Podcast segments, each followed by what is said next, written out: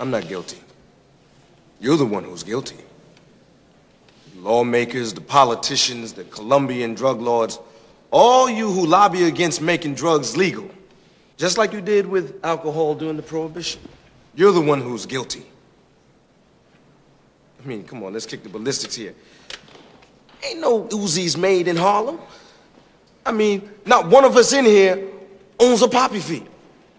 This thing is bigger than Nino Brown. This is big business. This is the American way. Welcome everybody to Jeff versus the World, and this is number episode number 32, 32 or 33. You know what? I'm just gonna stop counting numbers. You know what it is. I'm here with Shahid, and we are about to go through the hood classics, and we are starting out. Oh, yeah, but before we do, we gotta have breaking news. Uh oh. Because we don't get the breaking news. So, guess who just got cast in Fast and Furious Nine? Hold on, because I really want to guess this. I feel like this is gonna be good. Um, Roman Reigns. No. Damn it. Who?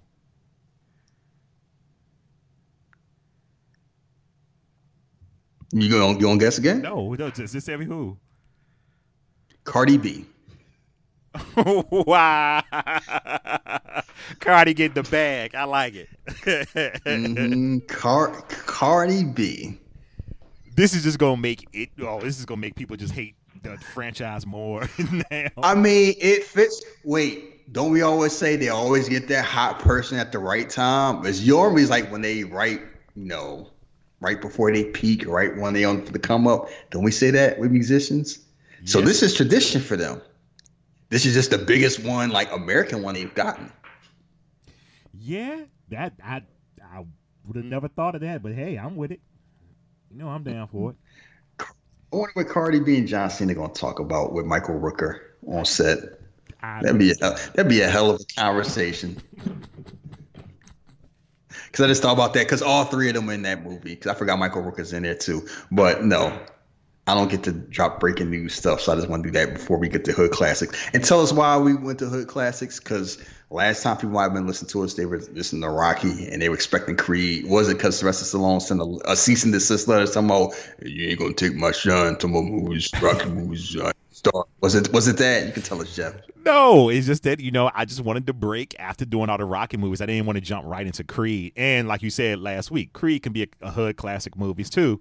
So it you know we'll get to it, but uh, and shockingly, I have to tell you something. Uh, shout out to everybody who's listened to the Rocky three episode because that's the highest one that everybody listened to. Right after that is Rocky four.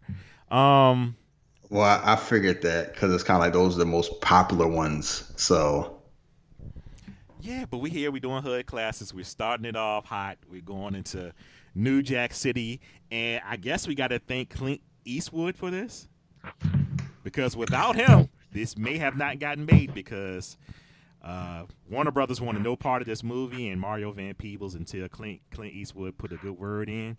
Uh, the budget was eight million dollars, and the box office ended up being forty-seven point six million dollars. Uh, yes, that most it made the most money out of any independent film that came out that year.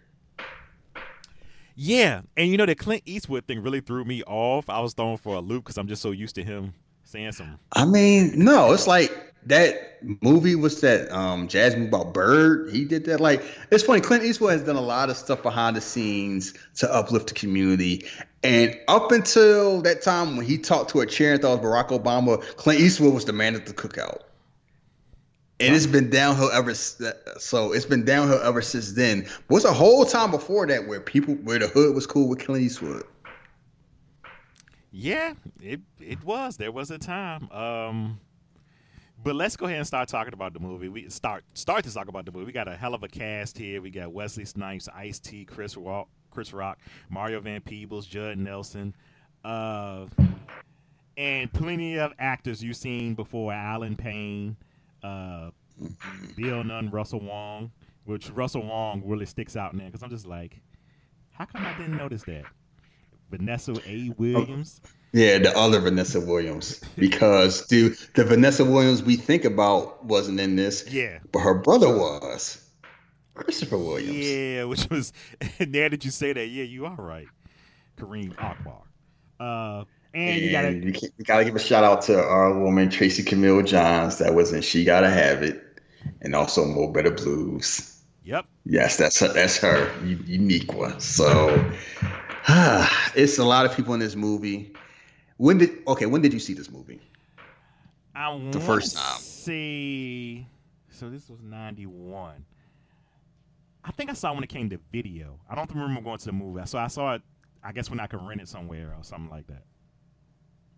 I saw this in the movie theater in West Philadelphia. You know, Capitol Theater. Like it wasn't like a chain. It was like you know local owned theater. You bring in food. Remember, my family brought in chicken. Uh oh. Yeah, it was like they. No, this one off there, like it, he was a sucker. He was buying popcorn, so he brought your food in. So we was in there with like fried chicken, like a soda in there. So I definitely saw this when it was out in the theater, and I remember this kind. Of, it's one of these movies where it's like you know, I don't know anyone that looks like us who hasn't seen this at least once. Yeah, at least one time. Like it's definitely a pop culture thing. You know, Martin had that that episode where they basically had the spoof there. Everyone remembers. It's kind of like people remember this movie. This movie was very successful. You know, both financial wise and like culture wise. You can know when a movie is beloved because whenever they talk about doing a sequel or a reboot, and people start like, "No, don't touch it." And whenever you hear about New Jack City, it's the same thing. Like, you know, I remember they talking about doing a sequel like where Nino Brown doesn't die, like he just falls and he like I guess wakes up in a coma and rehabilitates himself. And I'm like, nah, this, you know, it's you just leave this movie alone. Like it caught a lot of people, like a lot of you know, some people their careers start like Ice T wasn't really like I don't know if this was his first movie or second movie. Like he was known as like you know the rapper and rock star that talked about you know shooting cops. Now he playing a cop. People looking at like what's you know what's this about? Wesley Snipes. This is like right when he starts his run because from like '89 to '94, Wesley Snipes was the black dude in Yeah, Hollywood. he was the man. Like, like Denzel was the whole I'm an accomplished actor get nominated for awards. Wesley Snipes was the movie star. Like Denzel wasn't like movie star Denzel yet. When Denzel was more like you know I'm an accomplished actor and mm-hmm. thespian. And this is this movie does not work without Wesley Snipes. oh no, And no and way. The reason why Wesley Snipes has a rare ability where he can be a hero and a villain and be credible in both. People normally can do one or the other. You know, like it, that's why I was such a big because because people always compare compare Denzel and Wesley. It's like if you flip flop in movies, some work, some don't. Denzel ninety one could not be Nino Brown because people couldn't think of him being like not just a because he had the charisma and he's played shady characters, but like a coward. No, because that's the thing about this movie, and it's the same thing how you remember when people first watched The Wire and people talk about how cool Stringer Bell was, yeah, and you remember when they and they ran it back. When was it? Two years ago, and people talking on Twitter and people like watching it like Stringer Bell a sucker. pretty much. Yeah, the second time you rewatch it, when you're at a certain age, you pay attention to a lot of stuff. It's like mm-hmm. he wasn't smart. It's the same thing, and it wasn't until I watched this last night. Nino, that's the thing about Nino Brown. People think about you know, you talked about his R and B Bobby Bobby Brown wardrobe. and he had slick lines and everything. He had the charisma and a dangerous, you know, just energy. Deep down, he's a coward. That's the whole thing that's hidden about this. Nino Brown is a chump, but you never think about it or focus on until you really look. And that's why this movie works. Cause as cool as Nino Brown is, you ain't really rooting for Nino Brown. You never like you were not like at the end of the day, by the time the movie ends, it's like, yeah, I'm glad he got shot. Yeah, and I think even in the last what that last twenty minutes in the movie, you see how much of a oh no, excuse me. Uh, As soon as they get to the wedding, you really see how much of a coward he is. Yeah. Um, that sums up his But- character right there. Yeah. But they do enough to make him so cool that you don't notice it till you really look at him. And that's why the movie kind of works. Because it's kind of like the hard thing about crime movies is if you make the villain too charismatic, you start rooting for the villain. And, a, and it's easy if you aren't paying attention to root for Nino Brown. But then you see all the stuff he does. It's mm-hmm. like, and okay, before we get into the movie, that's my biggest issue with the movie. And I might as well. I was going to wait till we talked about. I'm just going to get into it now. Okay. So, 1980. Because one, two parts. One, you brought it up talking about how come they don't say it's just New York City? They call it New Jack City or the city, Mhm. and they mention other parts of New York. And I never, I always just assumed whenever I watched it, it was like it's New York City. But then you watch like they just call it the city, or they say this could be any city in America, and it's like I don't know why they didn't want to call it New York City. I have no idea why, because like this basically what it feels like. So that's one. Two. Okay. So 1986 is when the plans start. Mm-hmm. And then 1989 is when they basically control the Carter. Right. In three years, the mob and the cops don't do anything. Well, they, I guess the mob didn't do anything for the simple fact of they had that ten percent relationship where he was paying them. So I guess as long as they, as long as he kept paying, it was cool. But their whole thing is they supposed to have 10%. They was like, you overstepped your boundaries for the first time, and now you got to do connect. We'll get into that. The mob is one thing. I'm just thinking of an analogy. Can you imagine if Jay Z took over the Marcy Projects and Ed Koch didn't do nothing for like three years? Some black dude just had a housing project and just took it over, and I'm just selling crack, and nobody did anything in America because it's like everybody knows everybody knows Nino Brown. You know, some people know him more than others. It's like he has a reputation, and it's like now, and I never really thought about that. So I thought about. I'm like, nobody did nothing Yeah, because it's not like American. It's not like American Gangster where Frank Lucas basically hit you know hit in plain sight because like no one think a black person be that powerful, and he didn't really bring attention to himself to the fight where his when his wife brought him that coat. And that's the first time he got noticed by certain people. Before that's like they didn't know, they didn't know who he was. They thought he was What? just a bodyguard. Well, not to take up for what you're saying, you know, not to discredit what you're saying, but I do know they did base the sto- story off of some type of uh, story in uh, Detroit. I guess about this group of brothers that took over a building. So I mean, if they were leaning towards that, Okay. I can see that happening in the in a city like Detroit. You- Unfortunately, you saying New York City. Detroit, Detroit is predominantly black, and people tend like look how people treat Detroit. Between it says a lot that Beverly Hills Cop had the most, you know, the nicest look of Detroit in the '80s because you look at that between that and like RoboCop. How they they basically treat Detroit like it's hell. So that unfortunately I could see that, and we see what happened when Flint when it was like, can you drink the water? No one gives a damn. New York City, I'm that just kind of like that's one thing when I was younger I never paid any attention to. But when I got older, I just could not wrap my head around that. Not the fact that he did it, but it's the fact that they just could have went on for all that time and nobody nobody would have cared enough to do something. Somebody would. I'm like, you know, Patrick Ewing didn't say nothing. well, you see, I'm Fla- like some some like you see know, Flavor Flav and uh, Keith Sweat ain't say nothing. like you know Brown got the white good and hooked and Darryl Strawberry hooked on that shit and nobody said nothing like yeah. But anyway no. The movie holds up because one it's just at the end of it, it's a cool movie.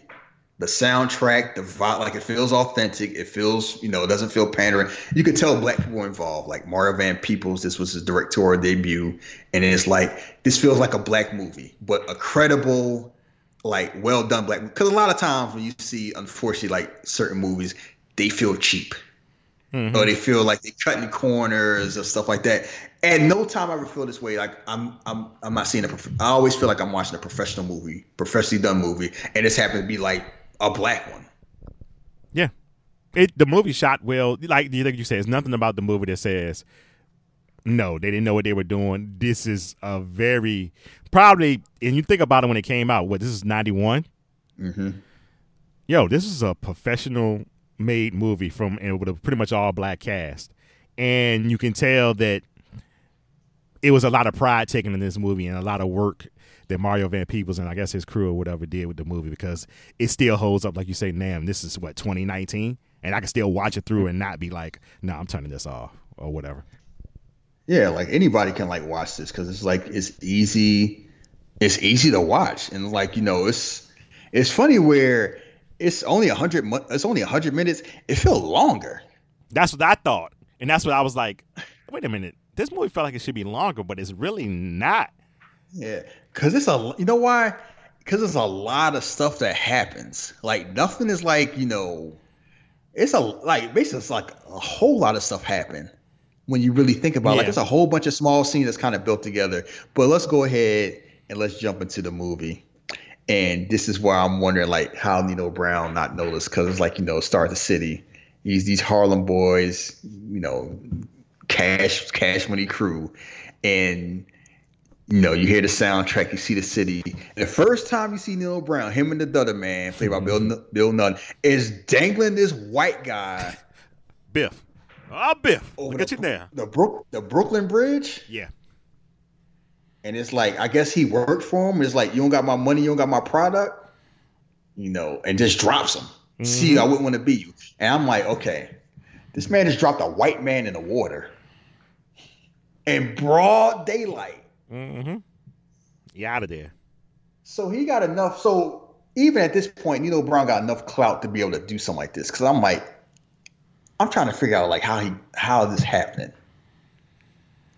Let me tell you This something. can't be killing. This can't be killing white people in New York. I'm sorry, not when you black. That's just. I'm like, um, Giuliani would have put a stop to that. It was 86, and you saw them cars on the bridge. They were trying to get home. They probably looked over there and was like, yeah, I'm just trying to get home. It's people there that stopped and screamed like, ah, like that white woman is there shouting and watching this, and I'm like, who this guy? This guy was like selling cocaine on Wall Street.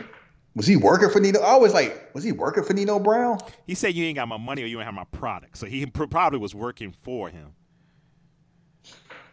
Guess it wasn't White Boy Day. He was out of there. He was out of there, and it's like that's already said. So Nino Brown obviously is a killer, even though he not directly doing stuff, and that's something else you know. It's like he mm-hmm. getting his people to do it, you know. But it's like you, you know, tough guy, cool guy. So then jumps to they're in the playground, and Ice T, Scotty Appleton, Superfly, and it's like Ice T is ex- you forget Ice T is ex- like it's weird because you see Ice T now, it's like the, the guy from SVU. You just used to seeing him. Ice T then just looked exotic looking. Like the way he got, because one, he got dreads. Yeah, he he got was the light eyes. It's like, you know, he's you definitely notice him. Yeah. Like he's like it's like you just can't take it out. And then it's him and like you know Chris Rock, and it's the first time I watched the movie with subtitles, and I was forgetting some of the stuff Chris Rock was saying. Talking about you know you trying to like they they haggle the price of cocaine like you know I can't get seventeen I can't get fourteen like man you ain't gonna Jew me over this and everything. I was like whoa Yeah. we can't, you know. I know if we get like it's the night, like you can't be saying stuff like this. And like Chris Rock just it's I would say this, it's a lot of racism in this movie. A whole lot on all sides. Yeah, they, they kept it they kept it even for both They kept it authentic. Um, but I got And a just- I got a question for you. Mhm, Go ahead. How does this Pookie? How does Pookie play if it was Martin? If Martin, if if if Robert Harris is, doesn't die and Martin takes the road, this movie plays a lot different. It don't work. That, that- that's It what I feel. And it has nothing to do because Martin Lawrence is a better actor than Chris Rock. But Chris Rock's more of a natural for this role. Like to his detriment, because people still remember him from like he's like people still call me Pookie. That's like thirty something years ago. This motherfucker said after years, after doing that role, like I guess two or three years afterwards, motherfuckers will walk up to him giving him crack because they really thought he was a crackhead. I mean, you look like Chris Rock played the hell out that role, Yeah. and to think like it's a Hall of Fame of crackheads, and him and Samuel Jackson on the on the top of it. him and Gator. yeah.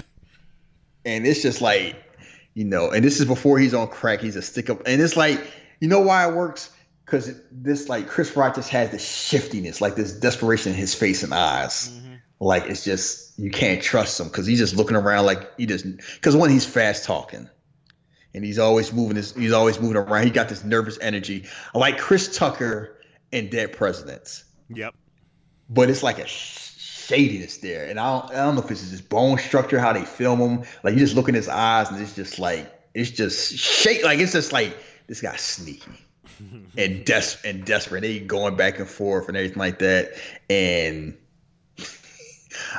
it's funny thinking Chris Rock going sucker punch Ice T in the stomach. Exactly. But I'm like, what's called Sucker Punch, what expected. And then they have this run, and New Jack Hustler's playing, and they have a nice chase, and they get to the part where I don't know how high that jump was to where they got where the train was. They filmed it like it was like he 50 feet in the air. Yeah, I see. I heard they improvised that scene. so, yeah, because I'm like, it just because it's kind of like they're running, and it's not like a. Was he on a bike? Yeah. So you know, Scotty Appleton's on foot chasing Pookie on a bike, going through. Then they get to the train, and then Ice T eventually like, I'm done with all the run. I just shoot him in the leg. Yeah, he he just it's a reason why he wasn't working a couple of years later. Mm-hmm. So he gets shot. He's then, back, God damn it, I'm a cop. He's about to shoot yeah. the regular people. Yeah, cause they try and get the money. And then you see um Hot Kareem there, Christopher Williams, like just watching this. And it's funny where you don't pay any attention to that because you like you don't know who this guy is. And you just like they focus on for a few seconds, like, why is this important? And then it becomes important when you realize who Kareem is, and then it becomes real important later. And it's like they did a lot of foreshadowing where you don't even think about it first. It's like, okay, this guy is important. I don't know why. So, so you already established these people. So you already established Nino Brown, and you established Scotty Appleton. So then it's like how the Cash Money brothers brothers start. So you see Allen Payne, G Money himself, because like New York people always hustling on jump shots because New York point guards can't shoot worth a damn. Man, that's that's that's cold blooded, but you ain't lying. Go ahead. Mm, shooting on you know Allen Payne himself, and I know you said you didn't like Allen Payne, and I always saw like, how come G Money didn't make it? Where he almost didn't, because hell, Tupac almost got this role. He just looked too young. This movie will not work. That's one of these casting like it's just the energy just be off. It is because Tupac Tupac is an excellent actor, but no, you can't have him and Wesley Snipes in the same movie. Yeah, and like him being like Wesley's sub- subordinate, like that. It just not the energy just off. Like it's just it doesn't work. So you see G Money there, he hustling, and basically the way they got their run because they were they used to be like small town robbers selling cocaine, and G Money discovered crack. You know, I was in there, and the bitches, oh, the bitches, they come two or three at a time. you know, getting all hype. So and it's like this little rock right here doing all this. And it's like it's just funny thinking like the damage crack did. Yeah. And that 80 rock. And it's just like and it's funny where I just think about that. Like, I'm gonna tell a story. It's funny now, but it's not funny deep down. When I was a kid, I used to have GI Joes, but I had enough money for the you know the guns. I had the, the, toys, so I used to be on the street and I used to see these little plastic missiles, and I was like, oh, I can use these for my GI Joe toys. And then my mom saw them one day. She's like, what are you doing? I'm like, I got these little plastic missiles. Everything this is all on the street, and she smacked them on my hand. Like, what you doing? Those are crack vials, son. I had no idea. We just had all these because they used to have like these little plastic, like the plastic, and they look like plastic missiles.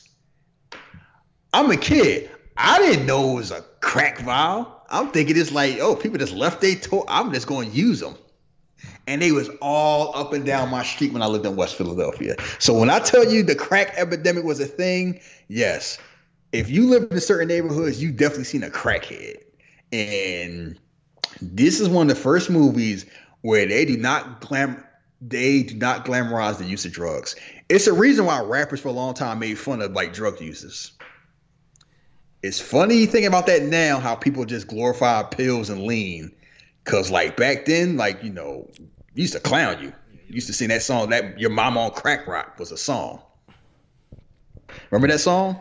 Vaguely I remember it. Yeah. And the, the chorus went, Your mama's on crack rock. Something, something, something. Basically like making fun of and it's like it's a horrible song when you think about it. Like the opioid crisis was handled a lot differently when it was affecting us. Uh, oh, oh yeah, dare.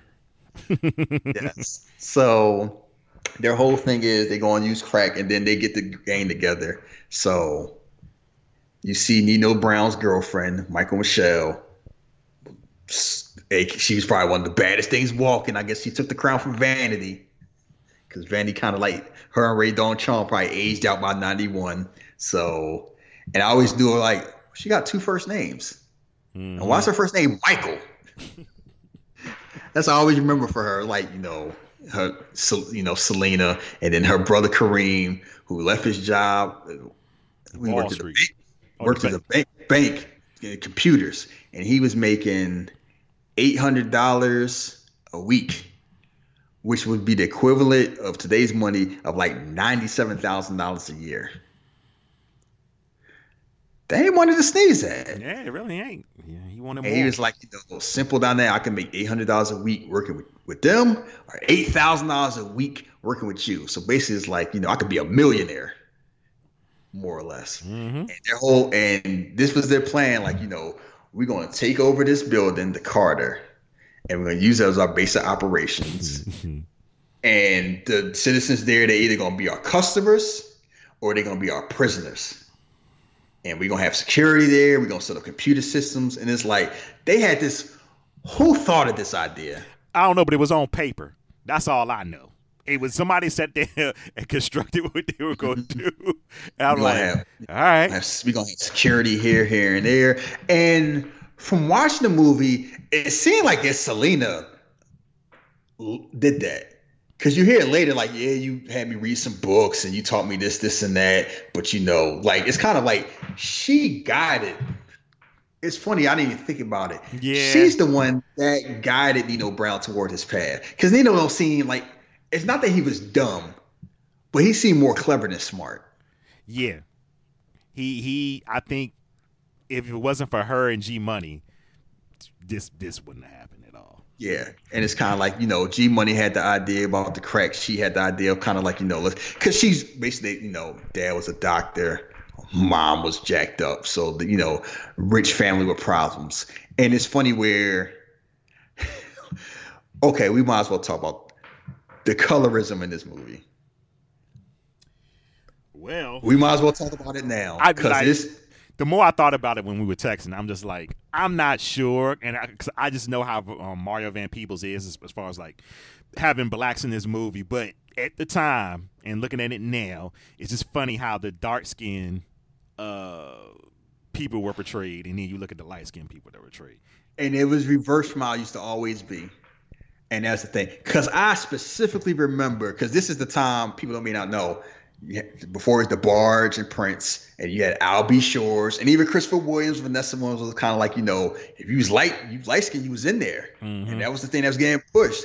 And then New Jack City came out, and you had Wesley Snipes, and it's like, oh, you know, you won one for the brothers, and he out here basically until he runs the IC punking all these light skinned dudes.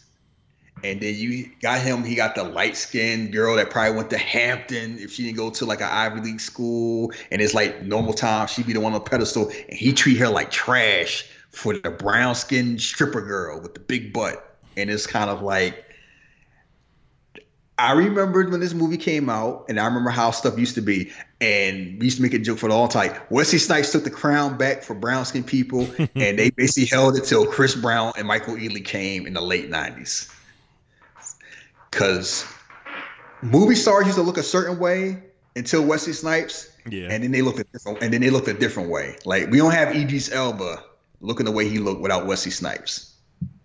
Yeah. I mean, I don't know. Like we don't. I, um, it's it's our people. I remember people used to talk about it.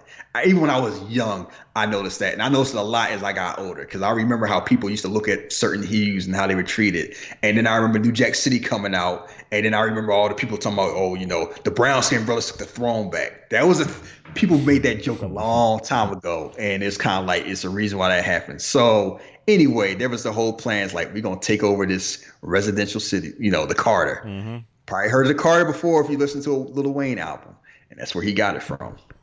Mm-hmm. Just in case people don't realize, it's like you know we gotta take care of this one dude, Fat Smitty. Well, we ain't gonna talk about my main. Uh, okay, Fat Man Smitty was the uh dread, the dread, uh, dreaded dreadhead dude, right? The one that this, keeps Yeah, it's yeah, it's like okay. this skinny dude, and it was funny because I'm like, which one's which? Because it's like this skinny dude called Fat Smitty. I'm like, is his name ironic? Because I used to think the dude after the guy that got shot was Fat, Fat Man Smitty. But I thought they just got it wrong in the movie. But because G Money do say he's a Fat Man Smitty. hey, buddy, your services are Yeah. no longer needed in the community. Mm-hmm. Blow, just walk up to them, blow their brains out in broad daylight. Because yes, Keisha was in there, and she was Miss Ride or Die, like you always need. And it's fun, like you always need that one, and she was, you know, She was that one. putting in the work. So it's fun. The plan was diabolical as hell, and I'm just thinking like, because they basically show, you know, you was talking about how they basically singing the acapella R and B. Wait, Why wait, this whole thing? Going, go ahead. You talked about it. You talked about before. wait a minute. I just thought about something before I get to that. You know, Keisha's Keisha's role is usually for a male. That Yes. wild card, wild joker person that you always need is usually the male in all those movies. And this is one of those rare times. and I'm not even Yeah. sure they do it now, where it's a You woman. that usually is? That's usually Terrence Howard. That's basically that role is, or or what's his face? Um, Hayden Christensen in Takers.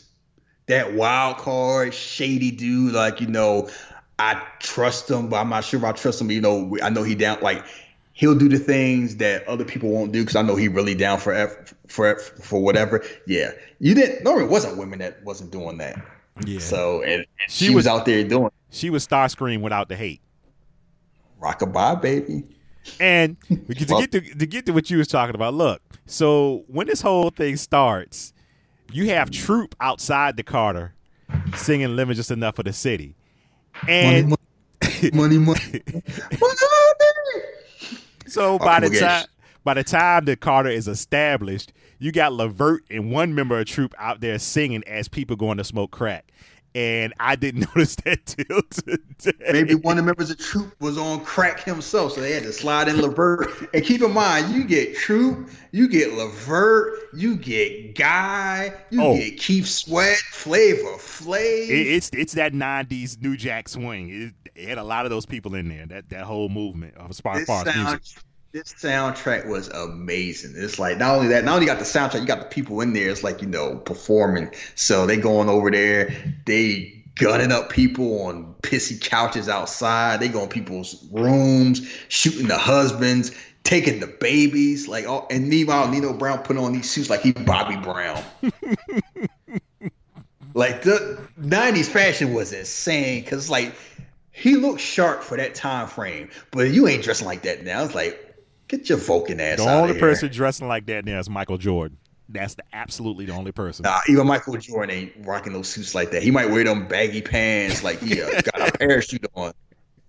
Uh, Like, can- uh, but no, nobody wearing suits. Nobody's wearing suits like that, unless you like at a star. Unless you're doing cosplay for Star Trek, because they out there looking like Vulcans and Oh. Romulus. But he's looking sharp with that with the haircut and everything like that. The other man got the CMB cutting this on the side of his hair, and it's like you see them flossing, and everybody's getting shot, and all this stuff's happening. So next thing you know, it's three years later. mhm. And now all of a sudden it's like, oh, we just the mayor's on my ass. We need to do something about Nino Brown. You go late because first, Mr. Old Man coming in, you just let somebody come in and take over a housing complex. You don't do nothing. I bet if that happened in your neighborhood, the cops would be out there the next day. He right. I'm like, where's the cops at? Hey man, you gonna listen to me? Well, hear what I got to say. I'm like, where? Yeah, where were the cops? yeah, that is true. because Nino Brown was already known before this happened. So they knew he was, and they knew he was responsible. Now it's like we need to get Nino Brown. Now y'all worry about due process. But I think- NY, NYPD. I'm sorry, New Jack PD. Now we gotta do stuff by the book. Word. What, what I think was is that they knew about him, but they didn't know how big he became. Like you know, as soon as they realized it, well, the is up and running now. Okay. They don't say how long it take for that to happen, and that's the whole time frame. They 86 is when they first des- decided the plan, and then 89 is when people decided to do something about it. I doubt it took three years to take over the Carter. It seemed like that was like a quick thing, like two days or like a day. Maybe that's like Let's say a week. It ain't some okay. Okay, I- Nobody saying nothing. why?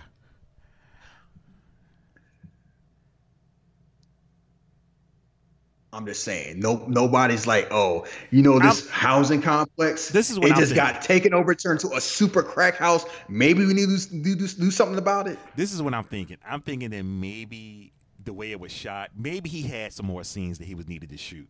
You know, just like one or two more scenes showing like 87 and 88. Like he that, did, you know what I mean? Just showing what they were. over a housing complex.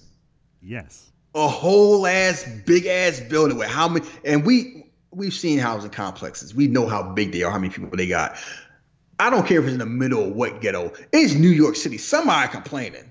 KRS Somebody, One is KRS One is doing a damn song about it. Somebody complaining. I'm sorry. Listen, That's, somebody's complaining, but the problem is, do they care enough to go see?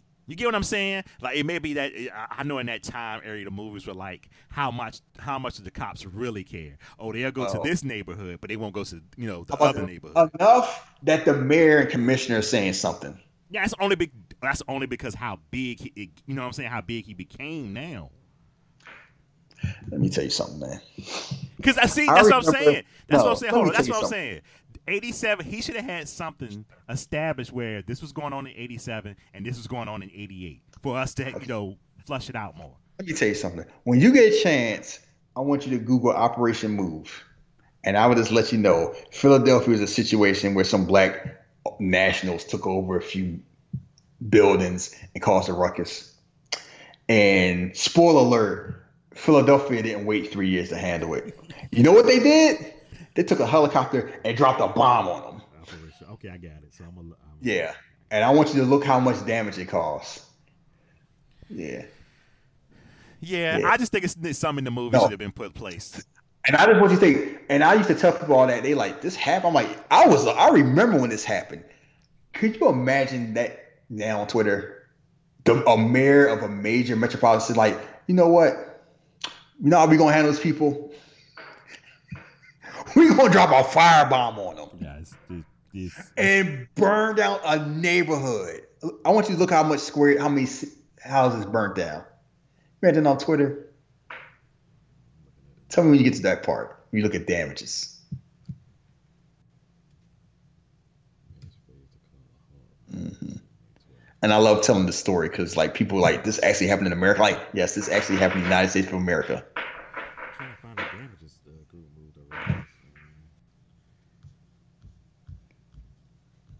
Mm-hmm.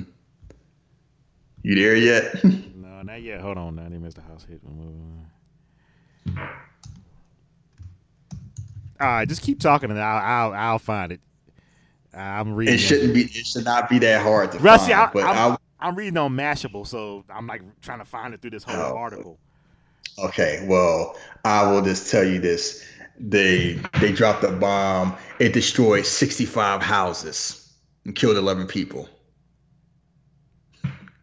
You could have went on Wikipedia. Yes. Yeah, that's why I'm on there. That's what Wikipedia. I was like, sixty-five houses. Whoa. Yeah. Whoa. Uh huh. When a police helicopter dropped a bomb on them. So, and this is Philadelphia. This is not a nice neighborhood in Philadelphia, but enough people complained about it for them to do something about it. So you trying to tell me Nino Brown took over the Carter, and that three years later, like, oh, we got to do something now. It's re-election time, but whatever.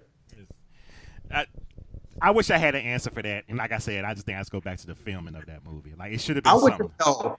I don't know what it says. I'm thinking the answer is people didn't care, and that's the sad thing about it. It just happened. Nobody cared because the prevailing notion that you get from this movie is that most people don't care what's happening. It's a few that do, but most people like, it ain't my neighborhoods, whatever. Or they took out most of the people that would care, like shooting their husbands and stuff like that. So now no. they just got everybody else scared. I'm talking about, in, I'm talking about in general. The whole idea oh, okay. that like, Nino, Nino Brown exists was able to do that, and it's like, oh well, no, shit happens. So Mario Van Peebles, his slick self, I'm gonna get my task force team, to bring out Nino Brown Stone, and then I got Scotty Appleton, who was on he's suspended or you know probation. They don't say what. You can kind of guess. It's like you go, he come to this house, and he obviously he obviously live alone because he in there. Nice, nice size apartment for for New Jack City mm-hmm. as a mm-hmm. cop. whole lot of space. Got weights laying around, so he he works out. Like you know, you came here to watch me work out. Like what you want? Like I'm here chilling.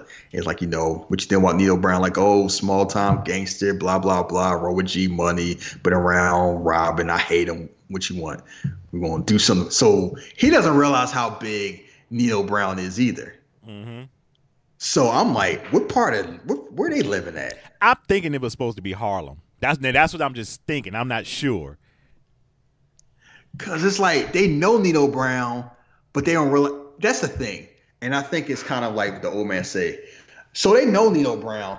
They have no. A lot of people have no idea this happened,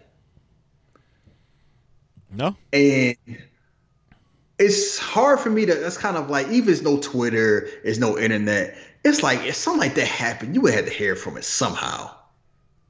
I'm telling you, they took out everybody But, that would talk. but they was like nobody cares. So anyway, got this team together. It's like you know you're gonna work my man Nick Peretti, Judd Nelson. You know for the longest time I thought Judd Nelson was black.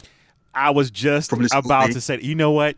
You know, I was gonna feel stupid, but I'm glad you said it because when I first saw that movie, I said, "Oh, he just really, you know, just light skinned. He's really," and, and then I was like, "What?" And I think as I got older and me watching Breakfast Club and stuff, and I was just like, "Oh shit! I didn't realize that was him."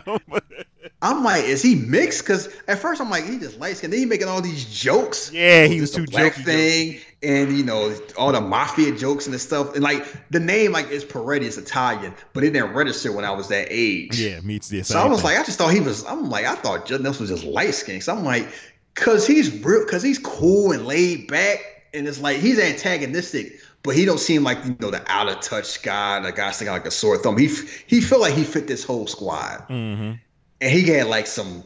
It's funny saying that, like he had like soul to him, and it's just and it's just weird. It's like, wait a second. it wasn't forced. It was like, "Oh, he cool because he's just gonna be Yeah, himself." just- and they just had like, we're gonna get this team together. We're gonna bring down Nino Brown. It's like basically Nick Peretti's this crazy dude that nobody trusts. And it's like so Scott. So these two loose cannons put them together and just establish Nino Brown, you know, Peretti. He's shooting holes. Is that the door? in my main crib. I thought this was a wall. In the man crib. Yeah, but doing a smiley face. So he's so he's talented, he's skilled, and he's a lunatic. and he was got punched in the face for doing some shit like that. Uh huh. And you know, first time joke is like, you know, they talking about the team, and then you're like, yeah, they call themselves the Cash Money Brothers. and it's the way how you mock a black accent, but it's funny anyway, because normally it just come off like when Michael Rapaport do it, you just want to punch him in the face. Every time Judd Nelson do that, I just laugh because it's just so because he does it a lot in this movie. There's some whole they be line stepping. Yeah, Him if and Ice T, they both line stepping. if if oh, I don't know. I don't know. I think years. I think a couple more years from now, people are gonna have problems with that that that you know him just specifically that role of what he said. no. The character, the character, not him. If you can pull it off, you fine.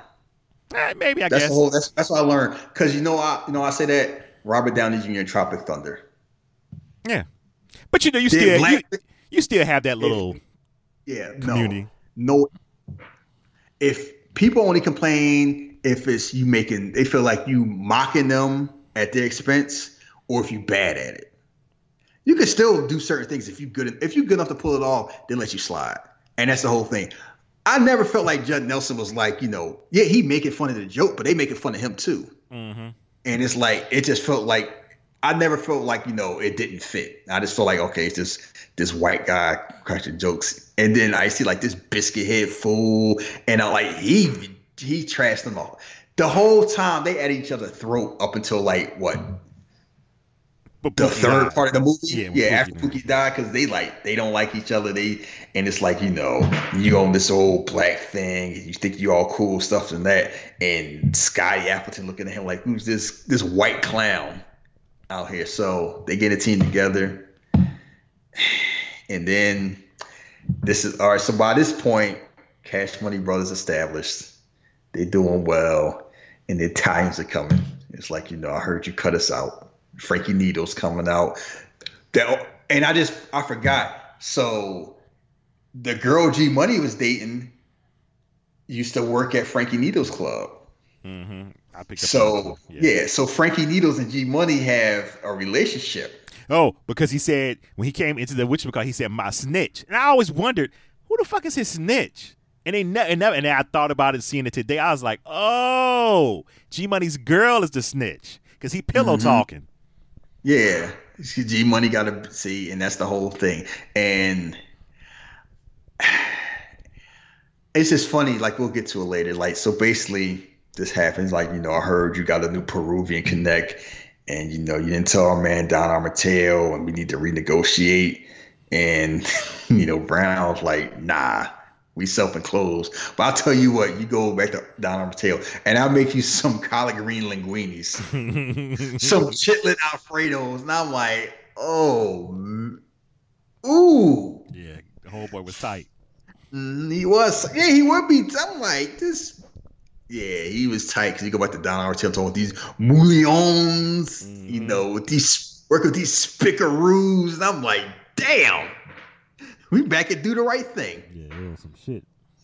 Mm-hmm, because Don Artell was like, you know what, we ain't worry about that. These Negro, basically these Negroes overstepping their boundaries, and you know, you we say you lay with Peruvian dogs, you get Spanish fleas.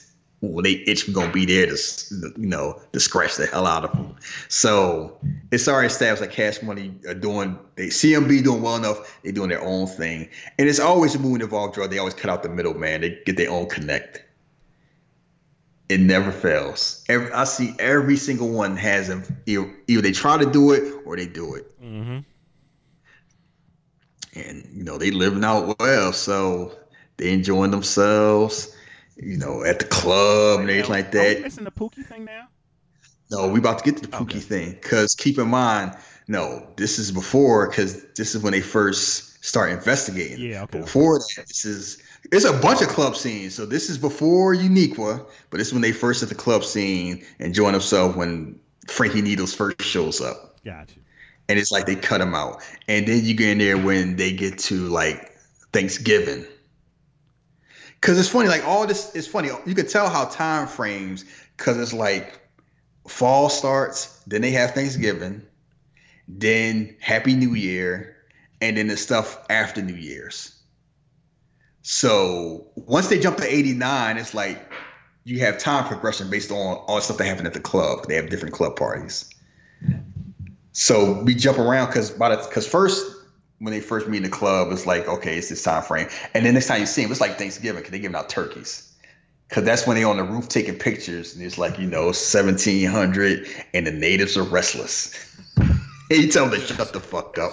What the fuck?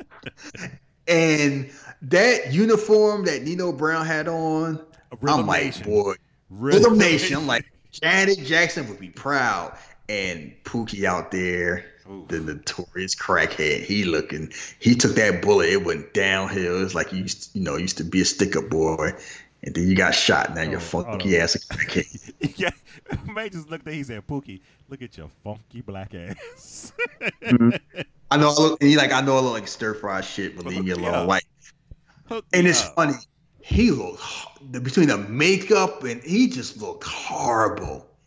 Mm, I can see why people. I I know it's wrong. I why people trying to think he was on crack. Because you watch this and you don't know what acting is and makeup. I'm like, this dude on some shit. Yeah. He looked way like a crackhead more than Bubbles ever did. like it's just, and it's just sorry. Like I'm just trying to get some food. And you get a plate. You like hook me up, and then you get some more, Okay. and then a whole ass turkey. And then tried to sell it. he Mm-hmm. tried to sell it. And this is on tomorrow. You know, maybe clean yourself up. I get you a job. All right, man. Okay. He's the first of many people to make this mistake. Like, I know it feels harsh to be like, you know, you can't rehabilitate after drug abuse and things like that. And it's not that. It's the fact that what they have them trying to do. Okay, I know you used to use drugs, and I know you're getting your life clean. When you get your life clean, how about you be a drug dealer? Well, I think the problem with how the problem with that is how they laid it out because it was like it was his idea, and No, because I'm not even talking about the cops. I'm talking about like Nino Brown and G Money. oh hiring him. Not, yeah, like hire him to do what? What? What business? What business are y'all in? Well, Y'all- first, well, first he was the lookout, right? Yeah, first he But was even looking out. like, okay, but even Nino Brown, like you know, you clean yourself up, you work for me to do what? I don't know. An assassin? Because Yeah, I, what I'm trying to think is, what was his relationship in '86? Like, was he working for Nino in '86, or did you know? no, did he Nino? just they just knew each other because, like you know, I guess Pookie was known. There's a whole things like Pookie had to been known because Scotty was setting him up in the first place to arrest him. so was Pookie bigger than Nino around that time? No, but Pookie was known like the notorious basehead. Like even before he got shot, Pookie was already Pookie was known enough for that to happen. You trying to you trying because normally it's like you're not trying to buy like a because keep in mind you ain't like you know I'm trying to buy a, a dime bag. He had a whole but he had a whole lot of stuff. He's trying to buy like a damn key. Yeah, but So- so that's the whole thing. I because you now you're right. Why would you say, "Oh, I might give you a job"? Like it had to be some type of I don't know Sympathy? Yeah, sympathy. I ain't want to say respect, but like you, he, Yeah, knew, but like, he knew what no. he used to be. Yeah, like if you clean yourself up, because he's like, you know, you used to be a man or like a man. Now look at you, it's sorry. But if you get, ever get back on your feet, you can do something. I'm like, do what? That was my whole thing. So anyway, that's happened. And then this sad scene, they arguing over there with the turkey. Talking, I had to go out rain. You had to walk five blocks and everything. I had to deal with the pipe with this Iranian and all this stuff. He's like, I used to be the prime queen. they just to crack quad Yeah, prop right. feed. fiend. Ah, ah, ah. Into that crack laugh. Like nobody trying to hear that shit. Like you remember I did all this? You think you all this turkey? Uh, uh, uh. And because I'm a, he said because I'm a man and I can beat your ass. I'm like, whoa. Okay. I think I should get some of this turkey. It's like there's a lot of men thinking out there, and Scotty just everybody's watching. Like this ain't the first time this happened. Scotty just there watching. Like, look at you. Look how the mighty have fallen. Just Mm. look at Trent. So they busy scrambling on the ground. That Scotty hem him up. He recognizes the cop. He's like, "Shut up! I'll blow your fucking brains out." and then the switch has changed. Like it ain't my fault. Like the just, just keep calling me. Just call me. Just me, do- and it's just so damn sad because it's the truth. It's like it's a sickness and addiction. It's basically your body is rebelling against you. It's programmed to do a certain thing it's not designed to do, and you're fighting against yourself. And people don't have. Res- it's funny where no one ever tell you like if you get cancer, diabetes, why don't you just walk that shit off? Why don't you just be stronger and like that broke leg will heal itself if you just believe in Jesus? Like no one would ever say that. But how we treat mental illness, especially addiction, is like we just got scorned. Just like you fucking piece head. Like you piece of trash. It's like, and it's hard. Like it ain't. It's Scotty fault. Scotty shot him. Yeah. That's why he felt so I guess that's why he felt so bad and so much like he had to take care I of. see. No, that pain is probably that's the whole thing. People don't talk about Batman. Like, how many people on opioid crisis because of Batman beating the shit out of them? you, you think about that? Like, if this is real life, the Riddler is on Percocet and fentanyl patches. He just laid out drooling on himself because Batman. I'm beating you on. I'm beating the crime. I'm beating crime up. I'm bashing your head against a wall. Like, can you imagine the I won't go too much. I'm just imagining all the pain Batman has caused. I don't kill nobody. I just, I just break. You said, trust me. If Batman was in New Jack City, he just breaking Pookie's wrists. Listen, don't talk If about Pookie got if Pookie got rheumatoid arthritis for the rest of his life, and he on crack too. We're not gonna Like, talk about Batman. We're not gonna do this to him right now. Man, I'm just trying to sling a dime bag. I don't care. This- It's a message. I'm, I'm gonna break your kneecap because you're trying to get a damn key. You will leave Batman alone. Stop it. ah, so anyway, he out here and he just feels sorry for him. It's like I'm gonna take you to rehab, and this rehab scene is long, not long, but like not short. Heart wrenching. It's, it's like ugh, this this like cause it, that, those the conversations that's being had in those places and things that's happening, detoxing and all that stuff. Hmm So this is going on. He trying to get his life, you know, better. He going to meetings. He leave a few times. He, you know, detoxing, shivering and stuff. He, wa- you know, Scotty trying to push him to be better, and Peretti like, nah. The whole time, like, he just looking at this like, this ain't it, Chief. But the whole, you know what I didn't get about that because then he says I used to be poor white trash Pookie. So I'm like, okay, so you had a drug problem too. So why would you be so? Because a lot of times when you see it, you know who can make it, who not. It wasn't a whole thing. It wasn't that he thought that he couldn't make it. It was like he knew how tough this was going to be. Once they had their plan, that's when it was like, nah, I should have put. Cause he mad, so like I should have put it in. We'll get to it. Like I should have put it into this because I knew it was bad news because I've been there. And everybody else is like, kind of dancing around it. So anyway, they going through the rehab, he training, doing, you know, trying to do a jumping jack and fall. he just and he finally and he, and he finally cleaned himself up and he looking like his normal self. His teeth look fine. Cause yeah, crackhead Pookie teeth was looking horrible. Like he had hash browns on him. Like so there was some great makeup. Whoever the makeup Yeah. person was did a hell of a job. and he looking clean. Like I'm gonna try to get my life together. And also he's like, you know, I want to get job, and you know, you saved my life, and I want to put Nino away and everything. And it's like, oh, is this gonna be this inspirational thing? Pookie helped save the day. Spoiler alert: this ain't this type of movie. No. So, so by this time we're we're like New Year's, and they back at the club. And they celebrating all this money they making, everybody doing well, and my my brother's keeper. Yes, No, I yes, am. I. Am I my brother's keeper? Yes, I am. Am I my brother's keeper? Yes, I am. And who who, who late to the party? The Dunner Man. Yes, I am. Everybody laughing, and then it's funny with okay, and then Frankie Ne- Needle show up again, and he brought this. What was that statue with the Oh. hangman noose? Um, It's a name. I know the names Um, on the tip of lawn jockey. Yeah. like a lawn jockey statue. And I'm like, this shit is so damn racist. He's like, oh, I love the suit, you know, everything like that. I was- you know, I give you, you remember New Year's thing. I just want to give you a show of respect. And I'm like, I thought Neil was gonna stab him. Uh, you know, this he just comes ponytail. I'm like, this is just. It's funny when like when they have a time to be racist, they old school racist. mm-hmm. It don't matter what movie it is. I'm thinking Enemy of the State. They be talking, calling people eggplants. It's like a late '90s movie. And Oh! it's like Oh no, I'm sorry, my bad. I was about to say not only not only that, I'm just thinking about I don't know if you've been keeping up with the Wu Tang saga, but the, what they did in there, I'm just like, whoa, it was like that even then too.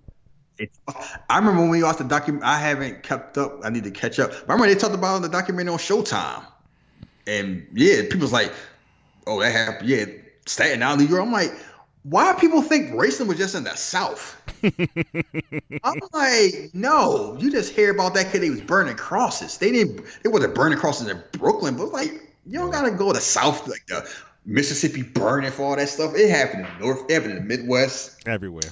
It happened in North. I'm like, y'all forgot about the LA. Ice Cube was doing all those songs about the LAPD. Y'all just forgot about them. What do you think NWA was rapping about? What was about global warming? like they was talking about the police for a reason. Like they we like yeah. So that happened. They get in the fight. They kicked them out, and then. Of course, they had a speech with G. Like the big part of this is because of you, and we gotta make sure we got each other back. We ain't going out like such and such, fighting over a dime bag in a you know pissy hallway, like Blackie and such and such. Mm-hmm. You know, we got and soon as they have that speech, Hmm, hmm. what happens right after? Yeah, he let a woman get in between them. And what movement? uh, shit, you know her name. I can't think of her name. Equa. Now, if that ain't a, a hood name for that era, Tracy Camille John, she out there, But- but and look. it's funny. With, Hold up, this is the whole thing. Hey, uh, G Money, is that your girl right there? Nah, I only I don't know her too well. I hit the draws once. Keep that in mind. okay, but okay, who's also right in the club? Selina sitting there all looking angry. Oh yeah, she over it.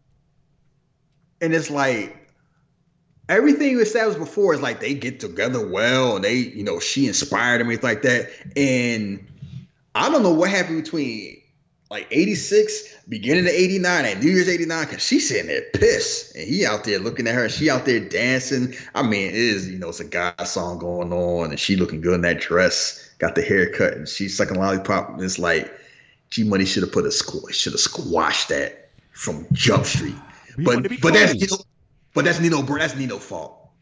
Nah, that's G Money fuck because he wanted to be cool. Oh, No. I, I I don't know what to. He know G Money. Here's the whole thing. He know G Money well enough to know if G, you know, because keep in mind they go back to the penthouse later. So if this some strange ass girl, he ain't bringing her to the crib. True, but he shouldn't have played it off that way either. He should have told him straight, "Yo, I'm talking to her." That's what that's what's up. Why? But why is Nino even looking at her? he got a woman that's right down, right across from the hall. Well, he told you, even if his reasons were trash, he told yeah. you why.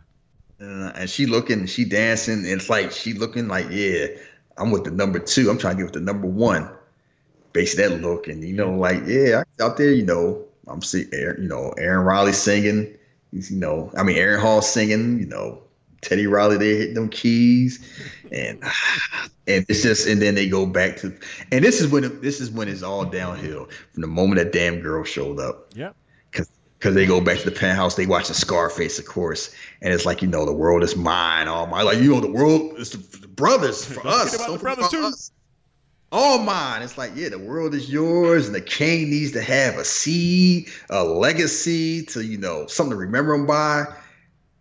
And it's like, why is she talking like this at 1st mm And it's like, yeah, you know, I've been trying to have a baby, but Selina can't have no babies. That's why she can't, just like Scarface. That's the whole thing. You know, maybe that's why she can't fuck either, huh? And she right hey, there, because she already G Money won't feel it that. Hey man, come on. Yeah. Because before it's like, you know, uh, you know, that G Money like G Money, you know, no leash on me. It's like, you know, you know what they say about a dog without a leash. They run around and fuck everything in sight she, yeah, Selina is tight. Like she is, man. Like I'm getting embarrassed by this strange ass woman in my house, and my man ain't doing nothing. And you know why she getting embarrassed by him? Cause G Money dumbass pillow talking to his girl. And, he complains about too. But Nino ain't, and Nino just making things worse because he looking eyeball, and she like, you know, you deserve the world and everything coming, and she looking at Nino and like that and Nino looking at G Money like, you know, go get your woman. And Nino trying to play it off like, what you need to do, go go find the pimples of the booty. Like yeah. Nino, that's the whole thing. This Nino plotting, and that's why I say Nino is weak. Cause he did all this talk about how we brothers, not letting some woman get in between us and all like that. But he did all that. Yeah. The next scene, he doing all that because it's like you know she because he get mad. I told you not to you know I took why you telling you know, I told you she came to bed. G money why you pillow talking some strange girl. Exactly. So and then they have the Selina and Nino Nino Nino have the argument talking about you know you embarrassing me and you treat me like trash. Like yeah, you gave me some books and everything like that. You told me about hooking this thing up with the Carter, but I saved you from a boring life from your klepto, you know, your house call Dr. Daddy and your klepto mom stealing stuff from the Bloomingdale's and she get all mad. He she brushes off like you know, and that look like you ever put your hand up again? You know, you know, that black man look like you watch it. Like they back on the damn farm, massive about to hit them. Some damn purple uh curl of purple shit. Mm-hmm. So that happened. And then come back in the room. She busy making out with G Money looking at Nino. He watches. And he watches, and she watching him. And G Money's oblivious. He has no idea what's going on. Because he in love. but he should have. He should have. Yeah. Hey, both. It's everybody's fault. G Money should have claimed that, or G Money should not brought him anywhere. Because like this, if he don't care about her, he shouldn't worry about what Nino does. He obviously care. Mm-hmm. But Nino should have been messing with her anyway. Unique was just like a she's an opportunist. Pretty much. So, which is fine. So, so meanwhile, the whole plan is like I'm gonna have Pookie work there, and he, you know, he's breaking down the whole thing of the Carter, and you realize how, okay, this operation is insane. I didn't really think about it when I watched it then, because they had they had cards where they scanned and make sure the cards were valid. they had, you know, you walk it, you walk through when you first go in, go through the like base like the wall. It's like damn Judge Dredd, like it's like, you know, a mega city. And they out there, and you see, you still see the old, it's like the old lady. She just trying to push a shopping cart, and you see these walking crackhead zombies just all jacked up, and it's like this gotta be hell. Cause some people still live there. They ain't. They just they don't got anywhere else to live. Mm-hmm. You're an old woman. You don't got nowhere else to move. You, and you just living there. Like I said, a, living hostage. Like you go through here, and they got the guards with machine guns, and you get go through the room. And I didn't know until this last time I watched it. That dude with the bat was just watching that dude. Like don't try nothing. You remember the dude yeah. that was behind the crack? Yeah. And the dude behind him with the bat? Yeah, he was. I never noticed him. Like, yeah, he just watching the whole time. Like, yeah, try it. Yeah. Got to make sure things are right. Get the card scanned again. pays the money, goes in there, the, the crack comes out the shoot, and then it's like, you know, you can either take it home or go to Enterprise. Enterprise, like, what you know, what am I, a ghetto, you know, ghetto travel agent? Got, you know, you got all this technology, you don't know shit. And it's like, yeah, they ain't know nothing that was going on. And who's breaking down technology is my man, we haven't even mentioned him yet, Park, Russell Wong. The baddest wardrobe by anybody in the movie. He, Russell Wong was dressed as sharp. They said he was showing off in the, the He was looking. I was like, damn. He was like, because he had the one. He had the brown leather jacket Hmm. when they was there, and then we had the long white coat. Like you see pictures of all of them. He got the long white overcoat. I'm like, they had that man looking smooth. I was like, you know, he breaking down technology, everything like that. So they basically figure out what's going on, and it's like, okay, so we got all this. We don't have anything with Nino, no financial records. We got to get to there. So, okay, and eventually I guess he's doing a good job being a lookout. So Kareem knows him somehow and want to give him a promotion, bring him the G money. Is like, you know, uh, can I work on the computer? Like, can you program Pascal? And what, he's, and what did he say? Man, can a white man dance? Well, I guess not. Yeah. You know, you know, people change. Like, okay, we go in there, we're gonna try you out because you know you're doing well. There's like, you know, keep an eye on them. Like, what you talking about? You know, he's like like sticky fingers. Like, watch him. So here's my thing. They know he used to be a crackhead. Mhm. They know he used to be like a robber. And now you bring him around crack. Um, G Money. I'm talking about I'm talking about G Money and Kareem. Yeah, G Money and Kareem. That's the reason why they want leaders. Cause Nino wouldn't. Nino wouldn't let that go down. All his faults is no way he would have put uh Pookie around crack. a former crackhead in a room full of crack, what's the worst thing that can happen? Like, come on now. like, that's just a bad idea from the first place. Like, and they know he's shady. They they know he's shisty. That's why they're talking about keep an eye on him. So you're gonna have him around the crack with the money, and you know you can't trust him. That's no. I know it's like these criminals, you can only trust so many people. Like, they know he's not to be trusted. You they put him in position they Yeah, that was stupid. Yeah, yeah, that was. but not as stupid as the cops plan. and this is when I realized New City police were a bunch of morons. Their whole thing is like, okay, we're gonna have you stay in this crack house, and you know, we're gonna be around the crack. Maybe you'll find some financial records, see on there. And Stone is like, I don't like it, but go ahead. Peretti like, no, this shit is dumb. Like, and they like, why you get all mad? Like, shut up, man. Like, it's your funeral. Like, cause it's like, what you doing? If you look at it in Peretti's eyes, like you said, he was absolutely right. And I just think the character of Scotty Appleton was supposed to.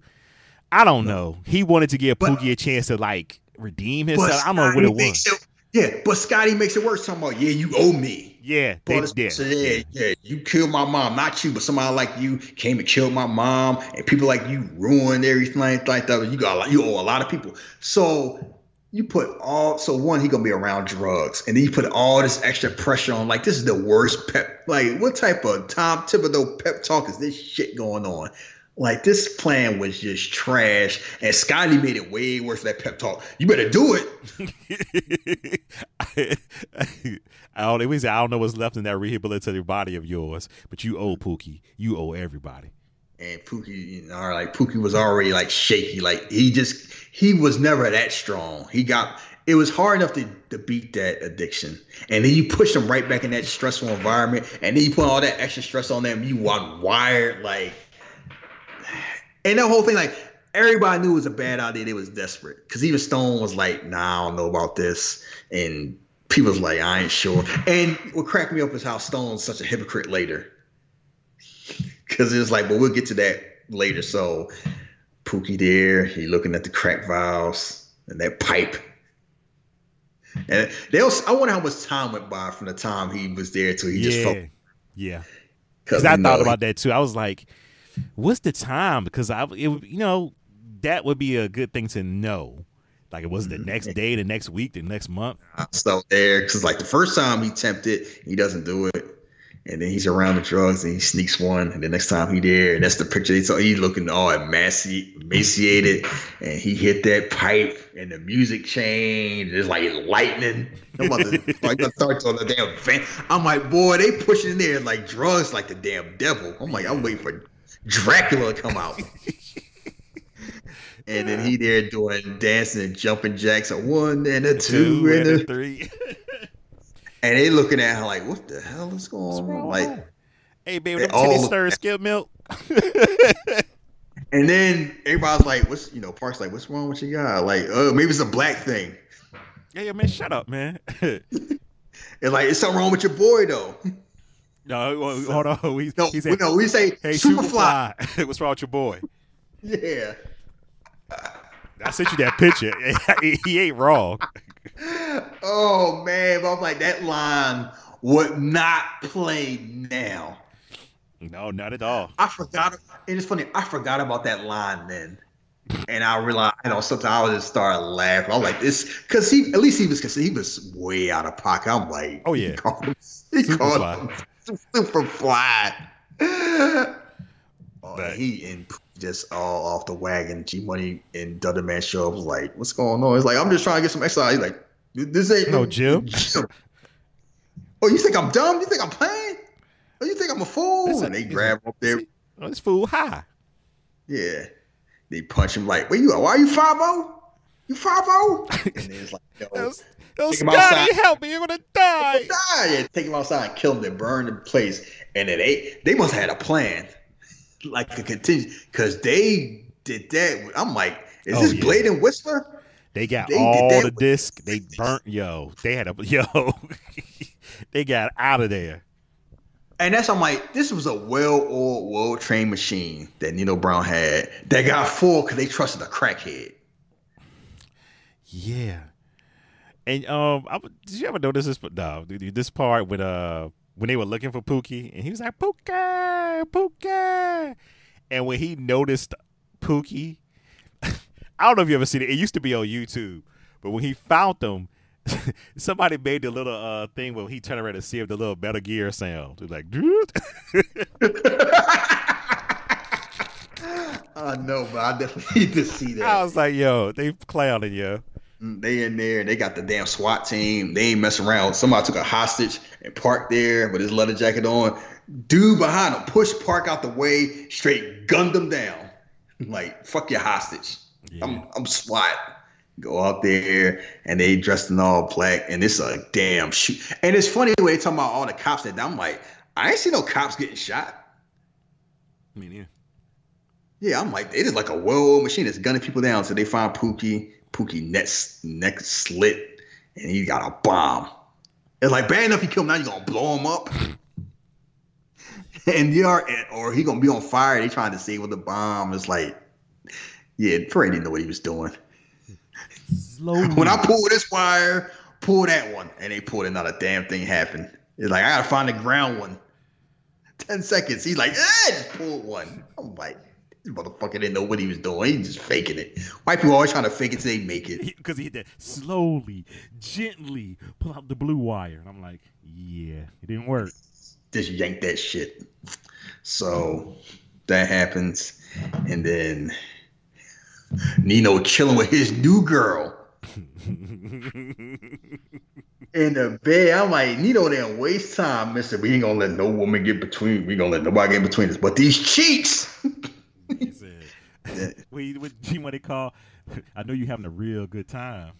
Mm, I I didn't do nothing but a you know High price I, a hoe. A high price hoe. Put Nino on the me phone, on the phone. bitch. Bitch. It's it's for you. Like I know you having a nice time, but you know the car got infiltrated. What? got what? down. Shut down, get down now. It's like G Money are like, yeah. And then they all got all, all black, you know, in there with the dogs. And he's like, Is that the, is was that the dress code if the Carter guy ever got infiltrated? We all go dress in black. It's a morning, a million dollar week business back in 1890. Oh man. Matter of fact, I want to look up that math, see how much that was. One million. Let's see, it was it was Christmas time. Let's say 1990, one million dollars. Yeah, this is like this is captivating. In 1990, worth today. So that would be the equivalent of let's say let's do the inflation. Hmm, let's see. So 2019, that would be the equivalent of almost two million dollars. So they would they would make it that a week. Mm. A week. It's it's. Ooh. So we talking about fifty two weeks. you know what two, know what two times fifty two is? Uh, they make it hundred and four million dollars a year. I think I'll be in all black too. what happened? Don't nobody know what happened? Mm-hmm. Nobody. Keisha, you know what happened? The Dudder man. Dudder man ain't know nothing. nobody know nothing. G Don't money. nobody know nothing. around G. Oh, oh, G Money knows something. This motherfucker there fixing his collar on a damn mm. turtleneck. like, well, Kareem brought him to my attention. And Kareem looking at him like, what? He just threw Kareem way under the bus. I got 300 people on him. I can't keep my eye on everybody all times.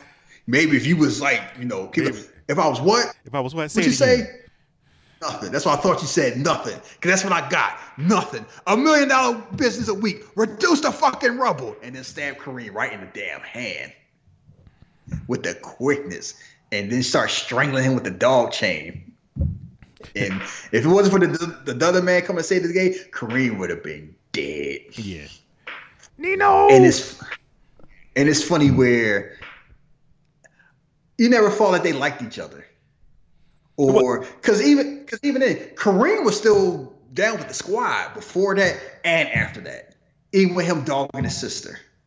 Yeah, he was still riding with him. But you know, Nino, I, I'm now. This is me, just thinking he didn't like him from the jump street because when he first saw, him, he said, "What you doing down here slumming that dark skin, light skin shit?" Mm-hmm. He's slumming out here in his den of thieves. Uh huh.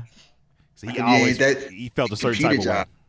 How come you ain't such a big at the bank job with your little computer? You out here slumming with the niggas. Basically like that. So, and then pulls the knife out, like, you know, this can never happen again, G. Like, what's like you slipping?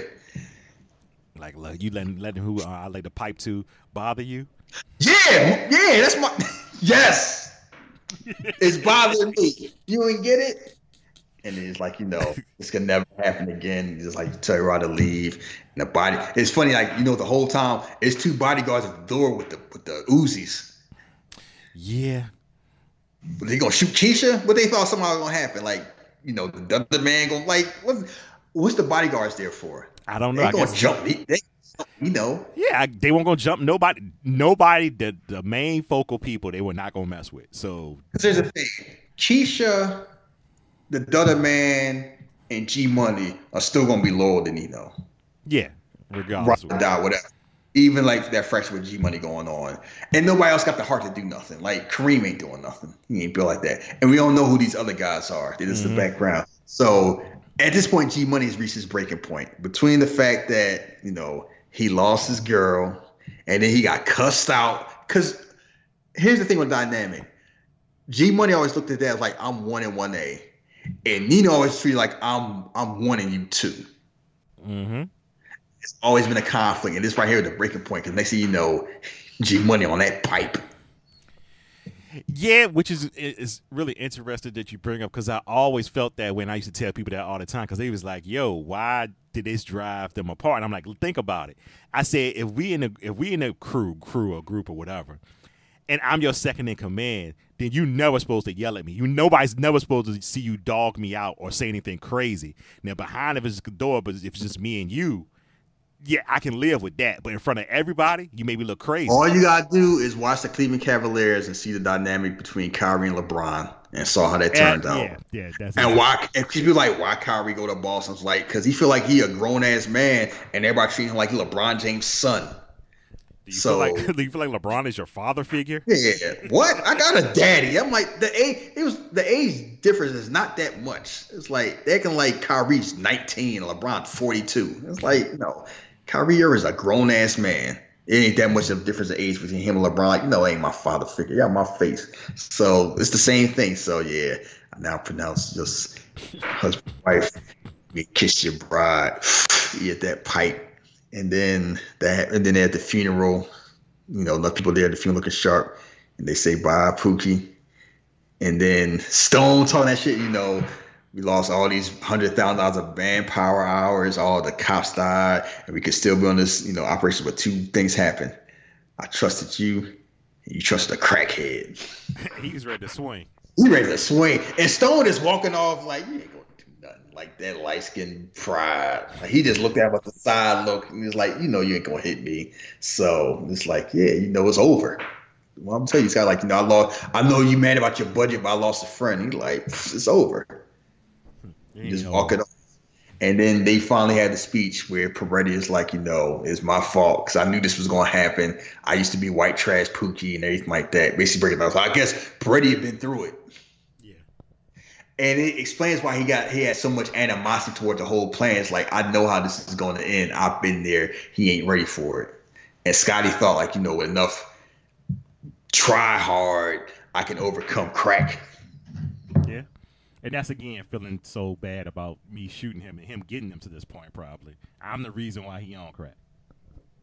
Yeah, And then they had the speech about you know, first thing you know, drug dealers the worst type of person. They won't sell to their mother, they won't sell to their brother, they sell to homeboys and ruin the community. And I'm like, some of these some of these rappers be bragging how they sold drugs to their mama. And I just think about it.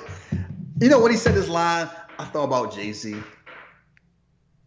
I don't know why but it's just kind of like it's this whole and one thing this movie does a good job of it does not really glamorize Nino Brown. Like it shows all the good stuff, but it also shows Nino Brown's a creep and a dirtball. This movie does this movie does a good effort. Like you ain't Nino Brown too much. Yeah. Yeah, he's cool, but he stole your man. He stole his man girl. Mm-hmm. So you know, girl, you, you treated your main girl like crap.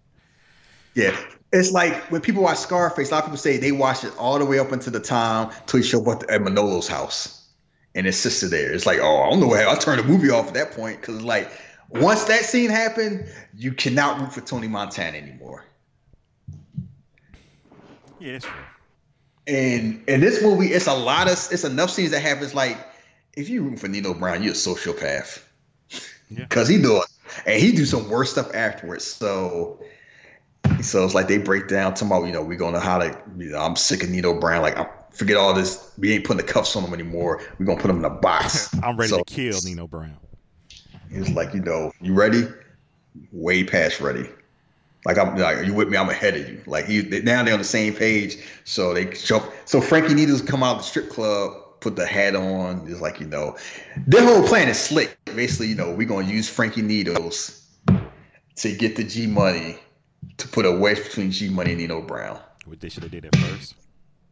But the whole thing is, it only works because G Money's ready for that. Yeah, Because if it's like, because G Money, G Money are at this point is already like, you know, I'm gonna be the new king. He disrespected me too much, and I'm using crack, so I don't have the the whole enough. My priorities not necessarily in order. And Frankie Needles and G Money have a you know relationship. Because remember what Frankie Needles said that, you know um, Don is like you know G Money he a stand up guy. It's this testador Neil. Like you know, basically the whole thing is like we get Nino Brown out the way, things will be back to the way it was. hmm Yeah. So make the deal, to pretend like the Italian guy's the boss. And it's funny how at first I didn't catch how that scene was because they did it together. It's like, nah, I just want you to meet the boss one time. From now on, you interacted with me. So he pretending that Is his boss. And that would make and G Money would believe that. It's like, okay, I see an Italian guy, you know, black guy work for the Italian guy, makes sense. Never question it. Because if it was the other way around, there's no way in the world he would think Yeah, that. you're right. And then it, and then Frankie Needles don't know. Like, okay, so I'm setting this whole thing up. As long as I know he thinking G Money doing his own thing is gonna create a wedge between him and Nino Brown. He has no idea they're cops. None at all. That was the good thing about Yeah. being a new a new Jack cop. you under the books, under the radar. He's playing basketball with khakis on. Yeah, no Both of them, no shirt and khakis. Ain't no way. and and church shoes. ain't no way. Wait, you ain't got no crossover, no slides. Like I, we wore one with the church shoes. If you don't got the little thing on the front, like the like you know the bumper, Mhm. you ain't you got no damn traction. They out there trying to hit fadeaways with some tight ass bank slacks. Out there reenacted Jordan versus Bird. You cut it out. Yeah, check G, check. Like what in the world is going on? And then okay, so they out there playing basketball, no shirt. Scotty out there with a long ass leather coat. I'm like, it got me hot as hell. Sunglasses on, long ass leather coat. They like, who is this guy? Who's Mr. Washington? Like, he out here, like this guy. I look like he police. And they eyeball him, they checking him down, and he like, yeah, what's up, G? And you know, throw a ball at him. Like, yeah, I heard about you, but I don't know you. You interrupt my game. Get the fuck like, you just get the hell out of here. Yeah, I mean, I And just then he it- tried- They pulled a, they, they all put their guns out. this motherfucker laughing. hmm And walk, walk Mr. Washington, you know, off the court, walk him down the block, and still wants, you know, I forgot what he said. Some of this If this- Bumble clock. Bum- even blink at you wrong, lullaby his ass. And he's like, you know, don't forget about our plan. You know, I'm don't forget the deal we made. I'm gonna be the new king. And then Kareem was like, I seen him before. Yeah, you have seen him before. And this when it kind of comes like, okay, so that's why that scene was in the beginning. How long is it gonna take for it to click? Because now it's like, you know, well, this happened before he recognized him. So this going on, and they trying to ingratiate himself in because it's like you know, I know you like this scene because they giving the money out in the back. Mister Reverend Oates there. Hey, baby. I was- Mm, get this money. And it's like, and then the old man back. What are these kids doing here with this idolater? Like, get out here. I see Reverend Oates trying to sneak away. He's like, what you want, old man? He's like, you think they, they your friends? They look at you like you God Almighty. You ain't your God. You just a, you just an idolater or fake. He's like, you go, here you go. Look at you yet. We ain't gotta pop the piss in or window throw out. You gonna do this I have a dream speech crap. Like, you know, and this whole thing is like it's this whole thing, and it's a disconnect between the whole we gonna march, keep hope alive, that old generation that like I'm just getting money. I'm the super capitalist generation. Like, you know, I get the bag at all by all means. And I personally hate to get the bag by any means necessary generation, that mindset, because that shit's toxic. And people like to brag about like, you know, that's what you got. You know why you know why it really bothered me? Mhm. You remember that stuff that happened with Jay Z and Colin Kaepernick in NFL? Yeah.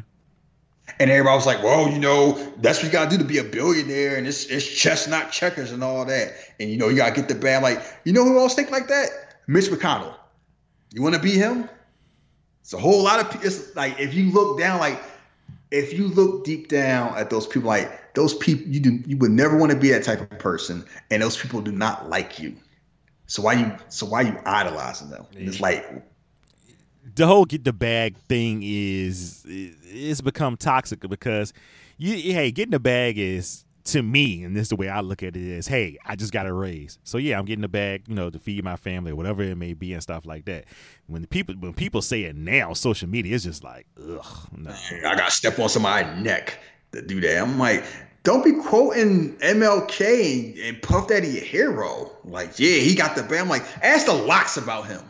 Yeah, like mm. I'm serious. Like, there's a lot of stuff like Barry go, like Suge Knight got the bag at any means necessary. You want to Yeah, be him? That's not what I'm. Saying. Yeah. Anytime I up big, that's- uh, get getting the bag of something different. Like okay, oh AEW paying more for a wrestler than WWE. Okay, yeah, they work the system. They get in the bag because they you know putting their body on the line. I'm all for that.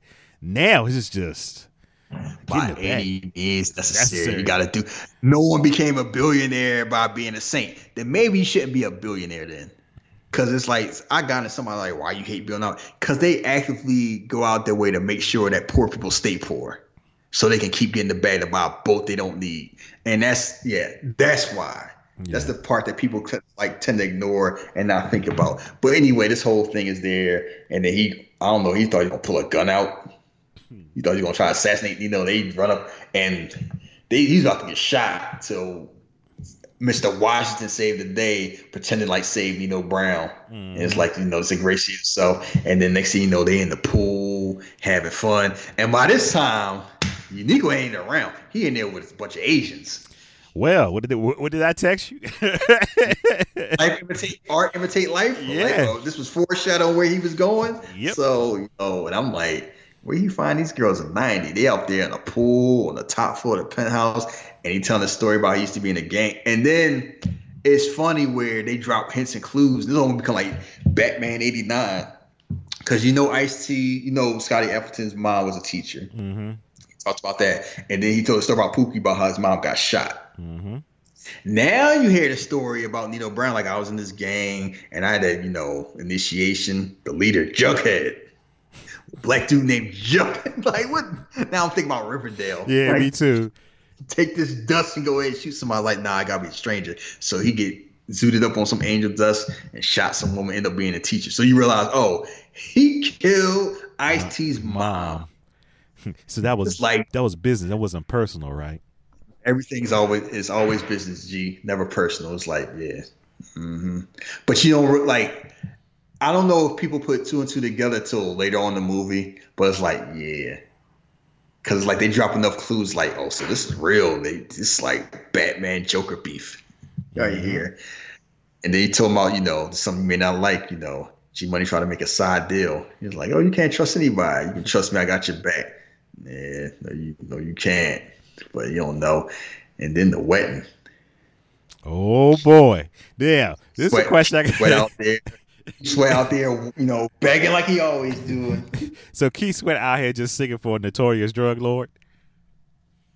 I mean, Beyonce will go overseas and sing for like warlords. They pay enough money. Yeah, you got a point. So uh, that never I mind. mean, the, no, they established at this point Nino Brown's this big time king of New York and anything like that. He had Guy there, Flavor Flav, and it wasn't like some dude. It was Flavor Flav.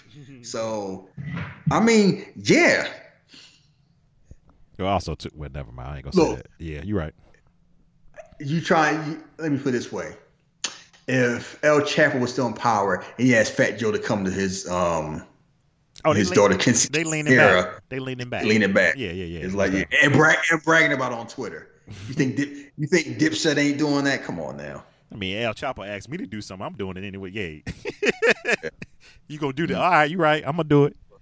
Burke Gang. They be out there, the heartbeat. So yes, keep us there, and it's like a wedding there. Reverend Oates asked them, so it's a wedding there, and you know, looking sharp, and he's like, "Oh, you still mad at me? Oh, forget you then." yeah, forget you then. What's wrong with her? I don't know. I don't care because the world Mm-hmm. is mine.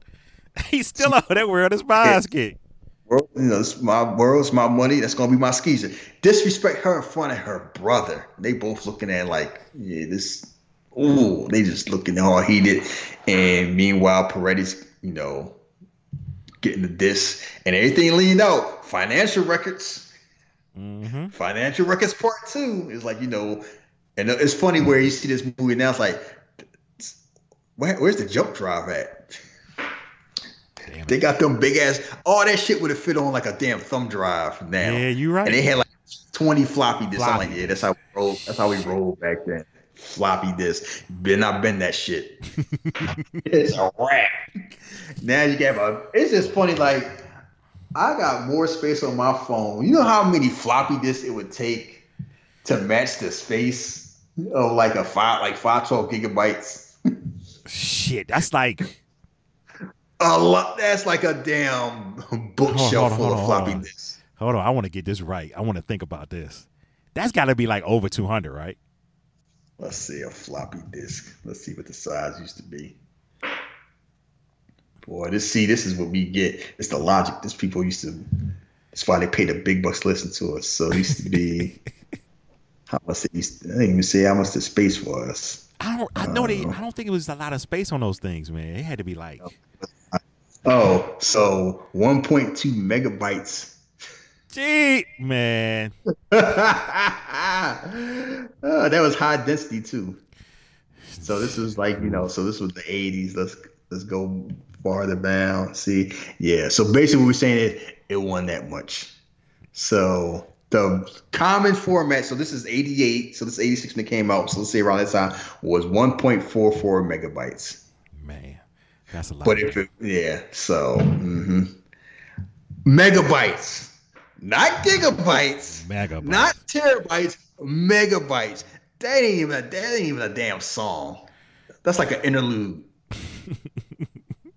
That's a Redman interlude right there. That's what that is. Oh man, gotta love technology. Oh my god! So yeah, so they get all those, and then weddings happen. You know, you know, you know, flirting, and then the wedding's wrapping up, and then okay, Dan knows the caterers. That's not that's that's my biggest issue of this movie.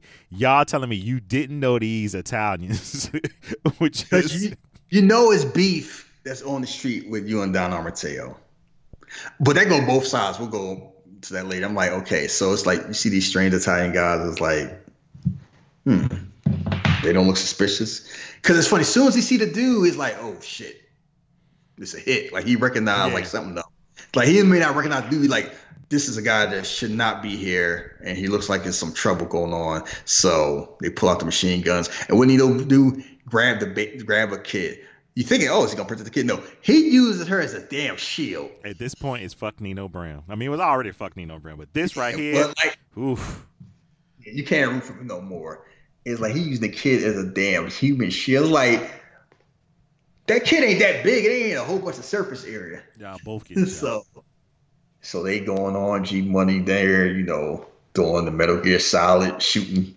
I'm a hide behind, you know, I'm a hide behind this barrier. You know, Scotty had the chance to shoot Nino. He thought about it too. I could end this right now. And who and, and who wants who wants to be Rambo? Who saw Rambo one too many times? Damn, Keisha. Keisha. Out there in the open, like oh. all white, and it's like, what? What did you think was going? to Everybody else is undercover because they played Gears of War. Your ass out there like this is Contra.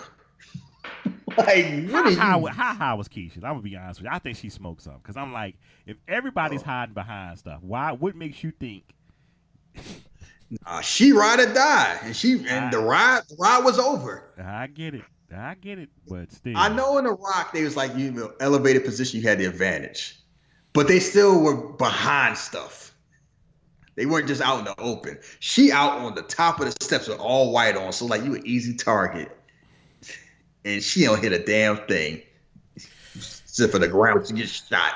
not nobody. She could at least took somebody out, but oh well. And G Money running down the steps in slow motion. He hit a few people, and then he there, he broken up like Keisha, you know. So and then you realize like all these people been friends for a long time. Mm-hmm. And then Keisha gone. Then at this point, Selina's like, "I hate you, I've watched you murder Nino. you murderer!" Cancel this bitch. Get me another one. Phew. So many lines that rap people have bitten off. Yeah. Because 50 Cent bit off this line. So I forgot what song it is. Uh, yeah, and then you get the phone call, Don Armateo call, like, yeah, we gave you everything, Sagazi's, the nightclub, you know, all that. But you got, you know, basically like, you know, so you had to get spanked. he's like, listen here. He's like, and then he talks right, hung up the phone. Okay, now, Don Armateo does this Mm-hmm. then calls and basically like you know rubs in his face. Uh huh. So they out there on daytime eating a sandwich, playing spades. Yeah. like it's all good in the hood. Oh, I'm being Bensonhurst. Ain't no mullions coming down here to do nothing. Everything was sweet. They ain't think they were gonna come down there. They drove down there on a Kawasaki, cut down the entire gang in daylight. I'm like, okay. Now it's arrogance, and it is way arrogant. It ain't okay. You ain't gonna, you know, you ain't gonna like chill out for a little bit. Nope. We're gonna take it to the mattresses, like, you know, let's hide in because Nino Brown might do something. Like, nah, we got these. These Negroes ain't gonna do nothing. That's what they thought. And Don Ortiz out there, like, he wanted to get some sun. Man said he wanted to enjoy his he wanted to enjoy his espresso and play some spades. Do that inside. He wanted, he wanted to feel You the air. Like the sun hit him Yeah, a he little bit. He felt that. He felt that hot shit. Yeah, it was That's real hot felt. too. Everybody was laid out. all out. And then Nino there drinking straight from the bottle. Talking about breaking news. Don Armateo, crime boss, murdered, along with ten, well, you know, ten associates. And he there, you know, and he don't looking rough. He looking like, you know, it's the first time he don't have his composure. He look like he ain't had that serum in Blade. Mm-hmm. so then the drug deal happens, and then they had another man up in there in the rafters, moving on like a cram. I'm like, what is going on? Like, why are all these things like some like video game scene? Like, what Nino thought was gonna happen? This is the I know final. This is the final stage. I'm like, I know it's like business, but like, this a drug deal. You ain't buying a cruise missile. Cause it's like, okay, you've been hanging with you. I trust them, but you hanging with this all this time. You got people on rafters. stop! Stop! Stop! I, never, I never really paid attention. He was on a crane. That shit was moving. Like the other man, like, yeah, we got to the sniper position just in case. Like, this is not RoboCop. They there like eleven deep, and he there by himself with a briefcase. Hey man, I thought we was friends. I thought we was cool. Oh, yeah, you are cool. This business, you know, friends are friends. This is business. And I watched this. I'm like, this is this seems like it's overkill. So like, yeah, whatever. Then you open up the package, and then kneeling down, Kareem memory click is like, I seen him because he was there when Pookie got shot. Like I knew I seen him. He five zero, and you know, make a face, and G Money make a oh, big face like, oh, I'm about to die. he realized he just realized he got used, and it clicked, and Nino just pissed, and then Peretti drive through, and they had a shootout, and this is when Nino Brown becomes Splinter Cell. Mm-hmm. Because he took your boy out. He took your boy He out. took a couple people out. I know. I don't know if you. Let's talk about this. Now, Nino Brown has not been established to have any type of like you know special skills at all. This you know what this was. You don't even have to go through this because you know this is this is some vanity shit. Hey, you know I do uh karate and shit, so you want to? Well, hold on, thing like this. Wasn't a, was wasn't established yet that he was like a like Wesley Snipes wasn't a karate man. Was he I known like karate man? I thought Because this is pre demolition man. I thought it it's was like known back then. They like he studied martial arts. I thought uh, maybe maybe Was- I'm not, maybe it's a few years later. I mean, by the time Blade came out, we kind of knew that. And like, like if you saw Passenger 57 and Demolition Man, yeah, those movies came out all after this one. So it's like, and keep in mind, he didn't have he didn't have any hands before this. He definitely didn't have any hands after this. When you saw the fight, you saw what happened when he was fighting Ice T, shooting the fair. when We saw that end up. So you know, first he pretends he's dead. No, no. First he's hanging. Was from the ceiling? Yes. All right, Arkham City. What is? he hanging from the damn ceiling. I'm like, hanging from what? Oh man, he's he's a ninja. Yeah, I'm telling oh, you, Shay, I guarantee you, I guarantee you, he had a lot to say about. You know, I'm just you know how do you say, hey, what do you think about this thing? Hey, I can do this, and you know, I can do this. When we try, I this. bet you Marvel had people like Negro, please. and then eventually he got his way. This- He All out there playing playing. Because I'm just thinking like this, like how ridiculous this was. Because first he does that, slits the dude's throat, hanging from somewhere, and then you know people still getting shot. Park is, and this is the main thing I got mad about because Park there investigating, he still got the leather jacket on, and he see the dude like, oh, one of my cops laid out. And it's Nino Brown, so he killed the dude and then took his jacket and hat, pretend that he was dead, just so when somebody sneak up, because he stabbed Park like, ah! like he was like with the quickness. He felt, Stabbed him he felt in his that. mouth. He, he, it was hot. Mhm. Whatever that blade was hot in him, he ain't like it.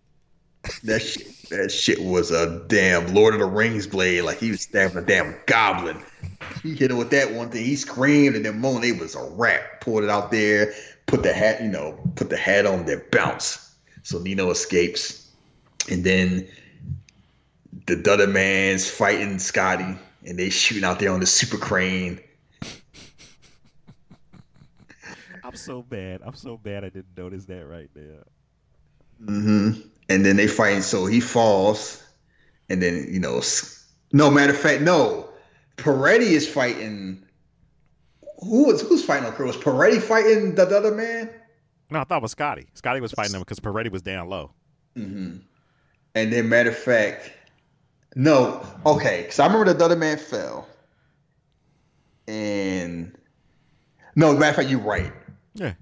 No, um, no, Peretti's fighting the other man. Scotty's on the ground. Scotty shoots the other man. The other man falls off the crane because Peretti sees who saves him. He just ducks his head down like, "Oh, I, got, I ain't gonna hear the end of this." This somehow, even after getting shot five times and falling twenty feet on his back, the other man rises up like the Undertaker, or like Tyson Fury about to shoot him. Because then Peretti sees him with Scotty back turn, he shoots him. Yeah, yeah, okay, you're right. You're right. Yeah, and I was like, okay, yeah, you know, make make love, not hate. What, happened, to that? So, oh shit. uh, there's a lot of stuff. I'm still laughing at the fact he he slit that man's throat while hanging upside down like he was Blade. I never really, I, I always thought about that. I'm like, I never really paid any attention to that. I was like, Because you're right. There's no setup. There's nothing that makes you say he's athletic. He can do this. He can do that. It's just there. And he just out there plotting like he he became Rambo for like five minutes. like I don't know what scene is more ridiculous, that scene or when he put the dude jacket on, because he could just ran. He like, nah, I gotta get one more body in. You want to get walled. He got him, and then they out on the bridge, and it's the scene people remember the most from this movie. And it's like you know, where my brother's keeper. You know what happened? The world is mine, all mine. Like, You remember that? basically, like, he, yeah, Nino's like you know he played you G, made the side deal. He like you know G on crack. You sucking on this glass dick. Mm-hmm. And he's like, you know, you embarrassed me. You made me feel spineless. Come on, and like, man. you got to hit that better. You embarrassed me, man. you embarrassed me. you made me feel spineless. Like you wouldn't have had shit without me. Like we did this, basically like we did this together. Together, yeah. And you just pushed me to the side, and it's like you know, yeah, it's like they both justified, and I think G Money more justified. Cause the whole okay, G Money did make mistakes. This whole thing started because Nino's greed and ego. Yeah. And as soon as he started messing with his woman, Th- it went Listen, down. the reality, like you said, the reality is, is because he started messing with his women five minutes after he said nobody's going to come between us. Yeah, nobody gonna come between them. I'm about to get between them, them these damn thighs though. So, hmm and it's like you know we need to go back to what we was. He's like you know, nah, I'm on the run, G. Like I love you, but ain't no going back to what we were. They pull the gun out. Am I my brother's keeper? Am I my brother's keeper? And sh- yes, yes, I am. Shoots him, Worst, crying. worst, the worst death scene I've ever seen. Because the way he Mhm. crumbled, I was like, what? And he and, and Nino crying, and it's like, yeah, these were friends. Like even when all this stuff happened, and it's funny where you think about this scene when the same thing happened to Wire with Stringer and Avon.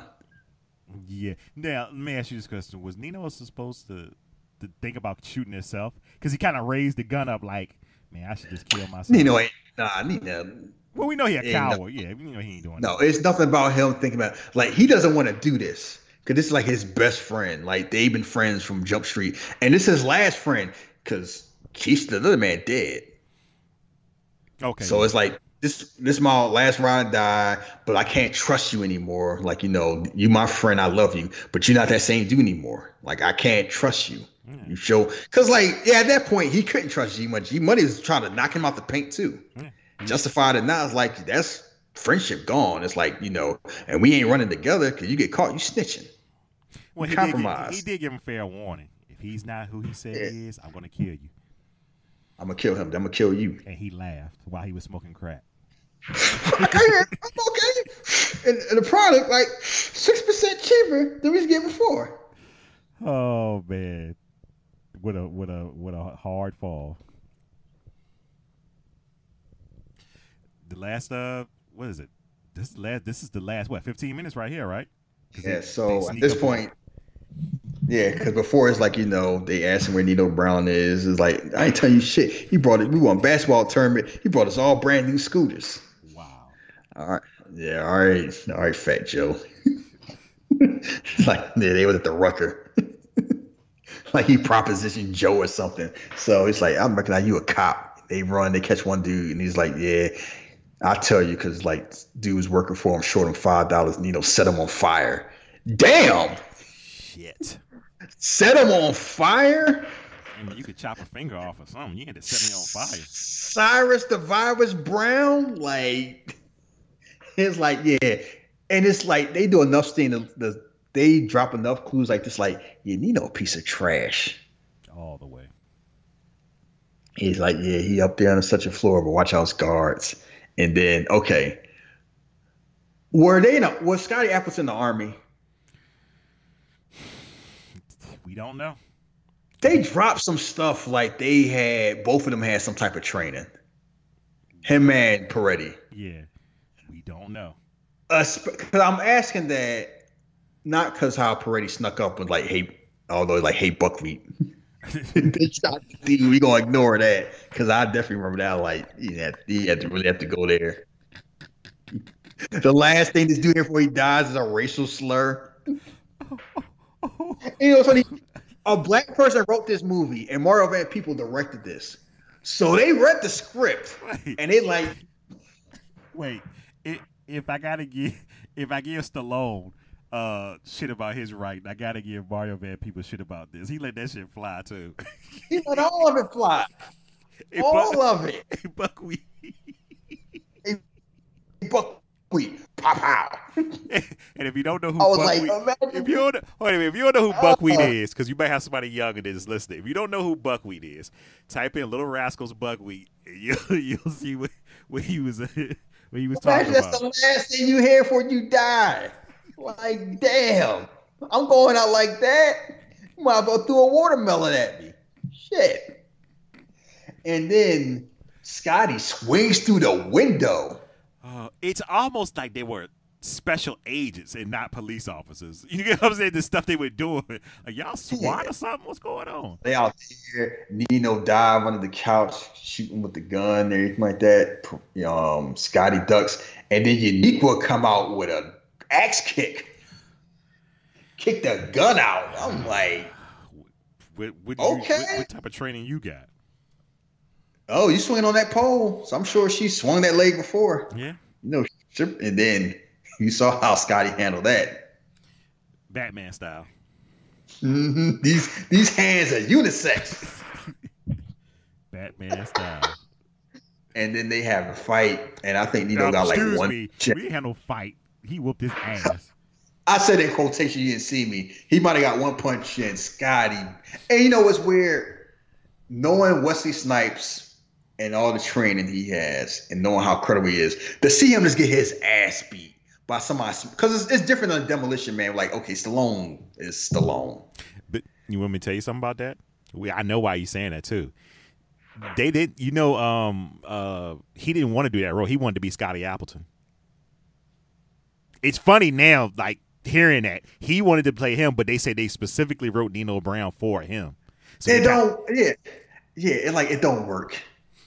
I mean, because not that Wesley Snipes gonna beat Scotty Appleton, but I don't know how. Like, then who would be Nino Brown? I don't know because I know Ice T surely couldn't. Have, he couldn't. Have, he probably I couldn't. mean, He couldn't no. have brought what You know they needed for the role. Ice T could have been it, but it would have been a whole different vibe. Cause it's like you can see Ice Ice T being a gangster is like Yeah, yeah, that's easy. Leave it's like trespass. Basically, it's like so. But it's like he's not gonna be. It's funny where we talk about the charisma. Ice like you know he's he used to be a pimp. Like Ice T has. It's funny. Ice T has a whole lot of charisma. It's just a different type of charisma. Yeah, It's and it's I, more and I can never- Superfly. No, no And I can never see. And the whole thing is, I can never see Ice T being cowardly. no, no, no. Yeah, him being a coward, like that era I see is like no. Like you think about the actors around there, like who's that age frame? Like, you know, so it's 91. So Ice Cube, no. Same reason. He and he's like too burly. Like he does he had a different type of energy.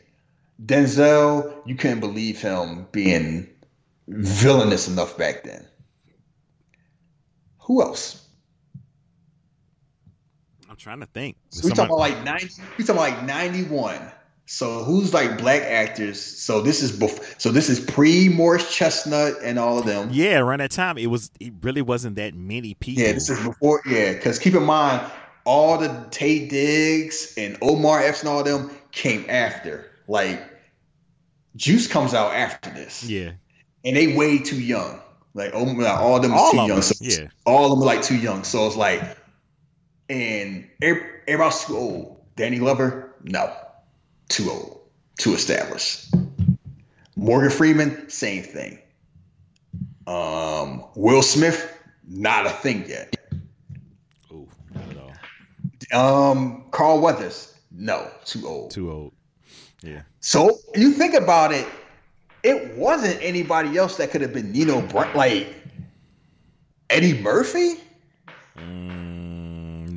And that's a completely. I mean, and it's like like you couldn't believe Eddie Murphy's serious. Now, yeah, you could believe that. Then, because I'm I don't know if a Vampire Brooklyn came out before this or after this. I think that was later. But yeah, it's and it's just funny thinking about that. Like you know, there wasn't really anybody anybody else that could have been him. Because I'm just trying to think like 91 black actor, just like you know, could be a lead in a movie that just had that charisma, that role. Damn. Yeah, I'm looking through the names. It's like, is nobody popping up? Because it wasn't like it was a lot of us to choose from to mm-hmm. begin with. I think it works out. I think it works out now, but it's just funny that he really wanted to be mm-hmm. Scotty Appleton. I'm just like, that's a that's really a different movie now.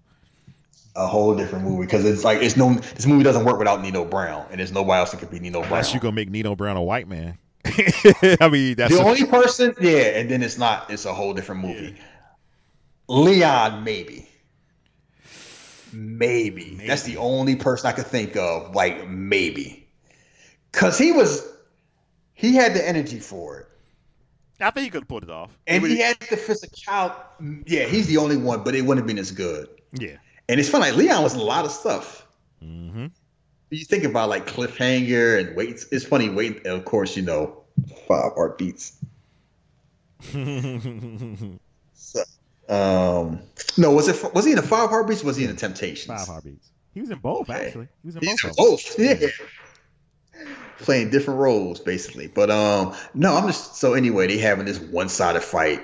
he beating him down some steps and everything like that. And then Bray's like, bring him down to me. He uppercuts the shit out of him, like Mortal Kombat, into a bag of trash. Like, had to be a good 15 to 20 feet up in the air. Yeah. And then he jumps down, doesn't sprain one ankle nope. or Achilles or nothing. Yeah, he trained. I'm sorry. Yeah. Because he was lifting weights in his apartment and it's like it had to be something like he was like the military before he was a cop. Mm-hmm. We just don't get like the stuff, backstory. like the stuff they mentioned something a little bit when they first meet with Peretti in the in the apartment. I forgot what they said. But that was Like- jacket, right? It won't his. No, they talking about Stone. Stone was talking about something about both of them. Mm, I had to go back and see. I have yeah. So anyway, they had that fight, and then he pulled a gun out. He's like, I want to shoot you so bad, my dick is hard. and he gonna shoot him, and he's thinking about it. And then, oh, we forgot. District Attorney Hawkins, Miss Hawkins mm-hmm. comes out like, you know, we gonna do this right way. Tomorrow we gonna testify out there because you know she's serious. She got the natural brown skin with the natural hair, so you know she about her business back then. And then Selina's like, I'll testify even if I got to give her my life because she's had enough. That's how much he pushed enough to like, I will, even if I die, I'm going to snitch. Mhm. Cause E- fuck even, him. Even if she got a snitch on herself. And she and he was like, you know, don't go out this way and pull the gun out. And then he let him grab the gun. Somebody was like, give me the gun, I'll shoot him. Like somebody in the background. And then they had the trial. Ooh, this trial.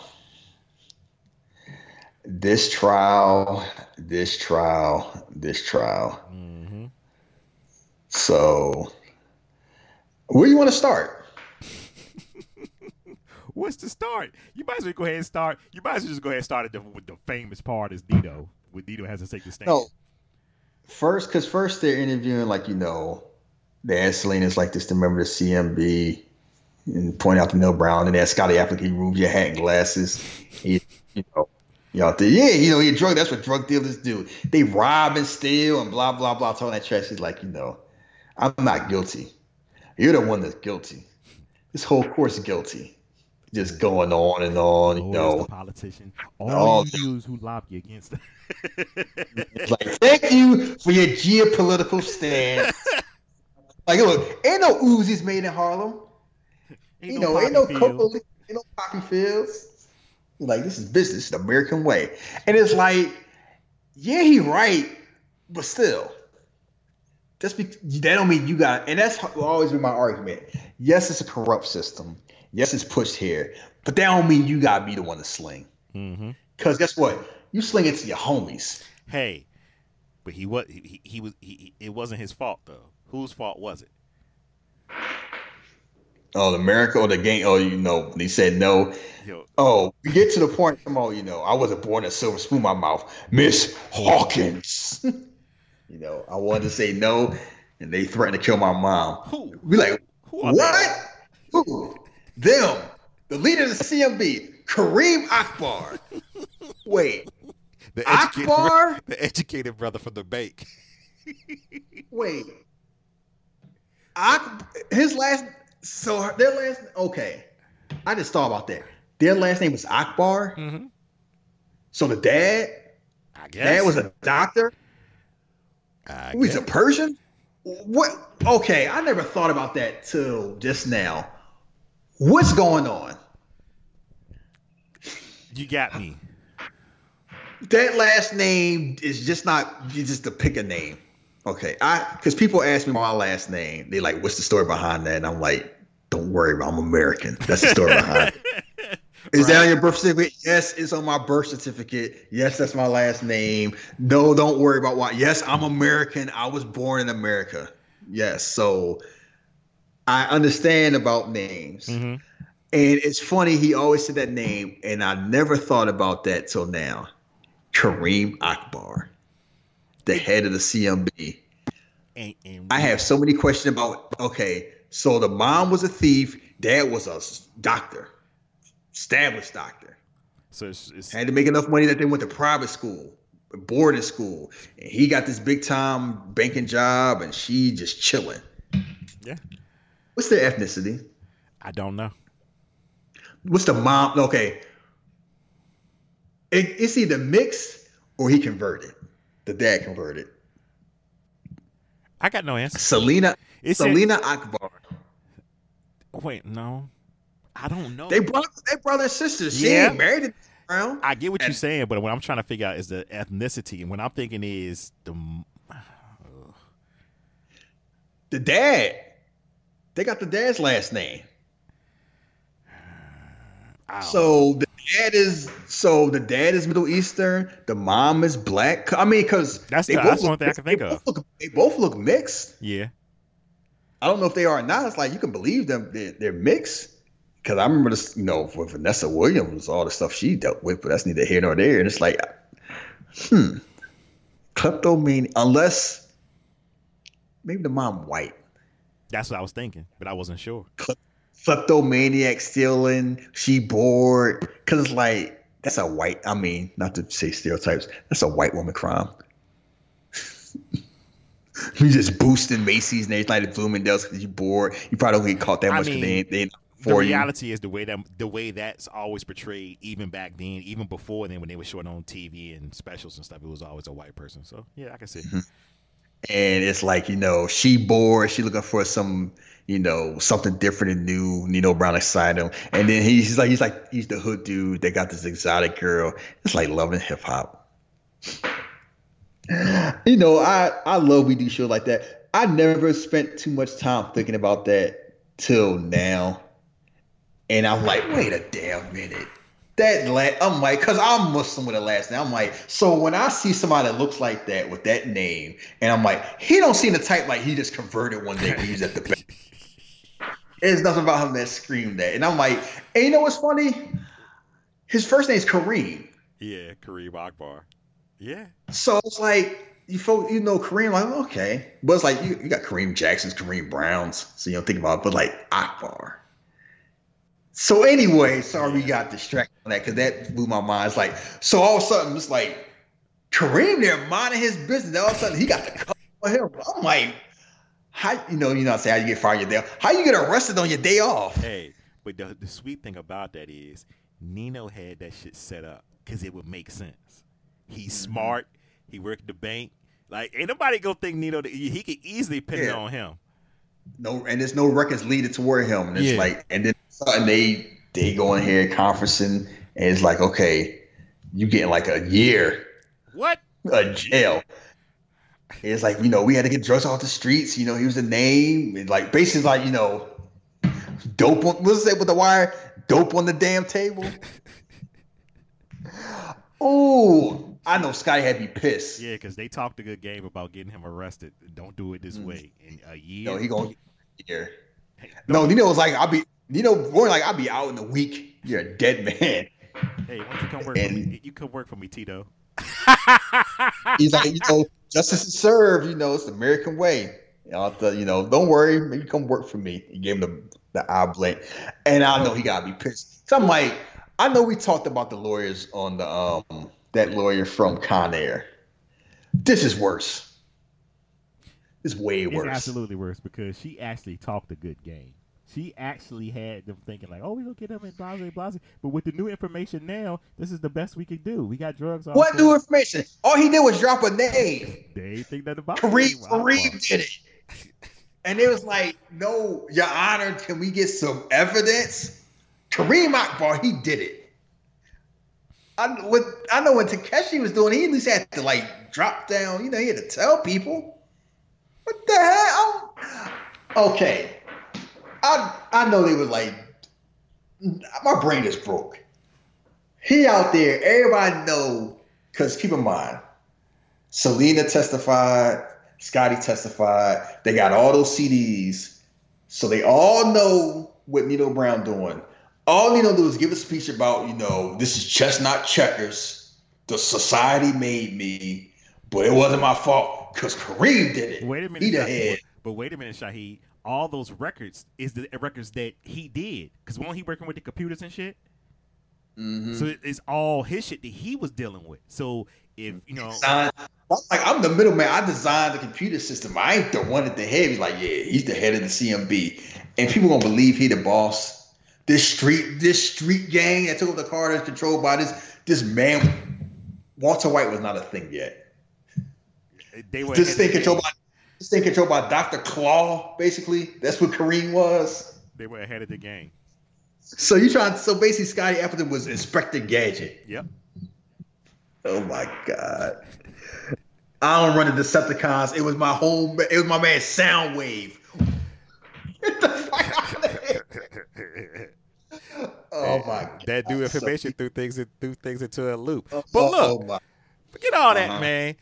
We got to talk about how people kept joking on Ice T ethnicity in this movie. Wesley Snipes just T- called this man Tito. Like he's Spanish now? what, what, what's either, happening? either that or Tito. Or talking like Tito Jackson. I know what this one is like. Yeah. And then he, everybody was getting slandered. So he walking out. You know, glad American justice got served. You know. Hi, mom. Yeah. uh-huh, that was slick. I know boy. Mm, it's, your soul is required in hell. Like Castlevania pulls out the little gun, shoots him right in the heart.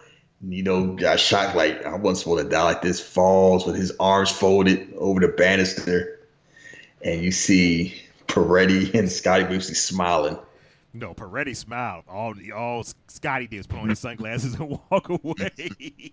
Red's like, yeah, I guess justice was served. And the story like, no, this could be any city. Basically, like a PSA, drugs are bad. And then the music plays. yeah, man. Um, this is this is a classic that holds up. No doubt about it. Yeah, this was a long ass show too, because we spent a lot of time talking. It But it was- It's just so you know, it's funny watching this, rewatching it.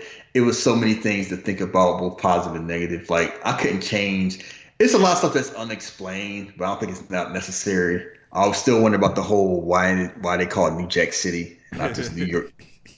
You know, I know it's the New Jack Swing era Yeah. and everything like that, but they mentioned other New York areas. But they, yeah, because they start talking about streets, and I'm like, when I start hearing the streets, I'm like, but they ne- they always avoided saying New York City. Like they purposely mm-hmm. ignored saying that. yeah, they mentioned Harlem and the Bronx and Manhattan and everything like that, but they don't say New York City. So all that goes on, and then it's just I'm still amazed that he was able to plan all of this, pull it off, and nobody do nothing. And it just shows like nobody nobody cared enough to do anything till they cared. Yeah, by the time they cared, he had already built his uh fortune. Election it's election year. The mayor on me, the chief on me. I'm trying to keep my job. You get me Nino Brown, and they get the real head of CMB, Kareem Akbar. So, as far as episode one of classes go, New Jack City still holds up. Uh, if you watched it, you already know. If you haven't never watched it, which I'm sure anybody who's listening to this, you had to been watching it. So, hey, go watch it again. Check it out. Maybe you missed some things, and maybe we uh you got to go back and catch some of the things that we were talking about. Now, episode two is going to be interesting because there's a lot of ways we can go with this. I'm picking episode two. You let the fans pick. You, you let the fans pick episode one, and I was thinking about what to do episode two, and I was thinking, what's a spiritual sequel to New Jack City, and something that's kind of related but more updated. And you know what movie I was thinking? State Property. Oh, oh, oh, yeah. Oh, man. Yeah, okay. That's that's easy. State Property, because it's kind of like one of the, you know, because this was like quick talk before we wrap up the show. It was, you know, it was a time when rappers was making movies. I don't know if they still do it. no. I think that's anymore, but it's like that was a thing for a while, and everybody got into it. Some had more success than other. I think basically it kind of started with Friday, and then it went from there. And the budgets always varied. You had some high concept budgets like Belly, and then you had all the stuff Master P. Master P had a whole career doing it, Mm-hmm. and then you had some bad ones like Belly Two, which we will never do. Absolutely not. But state property is one I want to do because on the budget, it's one of the most probably one of the best ones because it's like it knows its budget, it maximizes its budget, and everybody's in their wheelhouse as far as like acting. Oh, Where it's yeah. like know, they believe in what they're doing, and it's it's funny because I watched the first one on DVD, and this was like you know right when the I remember the album came out around the time. It's like yeah, this is when Beanie Sigel was a thing, and him playing a Philly monster is like he's menacing, but it's the same way where like he's a coward too is but you don't really. Yes, because the whole complaint is like everybody's doing all the work. You know, no, he's real menacing. He's a bully, but deep down, he's you know he's not as tough as he portrays himself to be. okay. And you gotta you gotta watch and pay attention to realize because like if you're not looking, you never know. It's like the same with New Jack City, where like you watch it, you don't you don't realize like Nino Brown's a coward. That's why I want to pick it, and it's just and it's like it's some good acting in this from people who are not necessarily acting. Um, and it's and if you ever want to see Jay Z in a movie, this is the only time you'll see him in a movie. I mean, you get the the backstage little thing, but actual. Movie. I'm talking about a, mo- a movie, movie, Yeah. yeah. And Damon Dash is a prissy mob boss, Uh, so. yeah, this is. Yeah, and I would say State Property One will definitely do because State Property Two, no. No, no. I saw that at a movie theater. I'm like, they gave y'all more money. Y'all just, y'all just, why y'all turn to a comedy? Yeah, I, no. We just state property one is fine. So yeah, that's cool. We can definitely do state property one. Um, for uh, the people that asked, you see, Shahid is on the show. Relax. I got it from you about the Joker thing, and then I got it from somebody else talking about some man. what you? You and Shahid ain't doing shows tomorrow. Are you even listening to the shows? Wow, it is like you kicked me to the curb. It is Yeah. funny. I was, I was joking when I said it because I already did a show with Jeremy, and I was like, I talked enough about that silly movie already. I wasn't interested in doing it again. I did. I was like, let me stop. You probably think I'm serious. At first, I thought you were. I was like, nah, he clowning there. But I still felt kind of bad. I should have been like, I should have just threw it. and say, But I figured, Yeah, I figured you uh, you was gonna talk about talk about on stunt grannies. So now I'm like, okay, my day is going by. So somebody texted me and was like, "Yo, you not doing um shows at Shahid? I like y'all shows." I was like, "Did you?" li- I was like, "Did you even listen to the last show?" And he's like, "Nah." I said, "Oh, that's why then." It's like highly questionable. It's like highly questionable when Stu Gotts shows up. Jeez, take it easy. So Ah, like where I wanted the squad. Like where Bomani at? Like who's this new guy?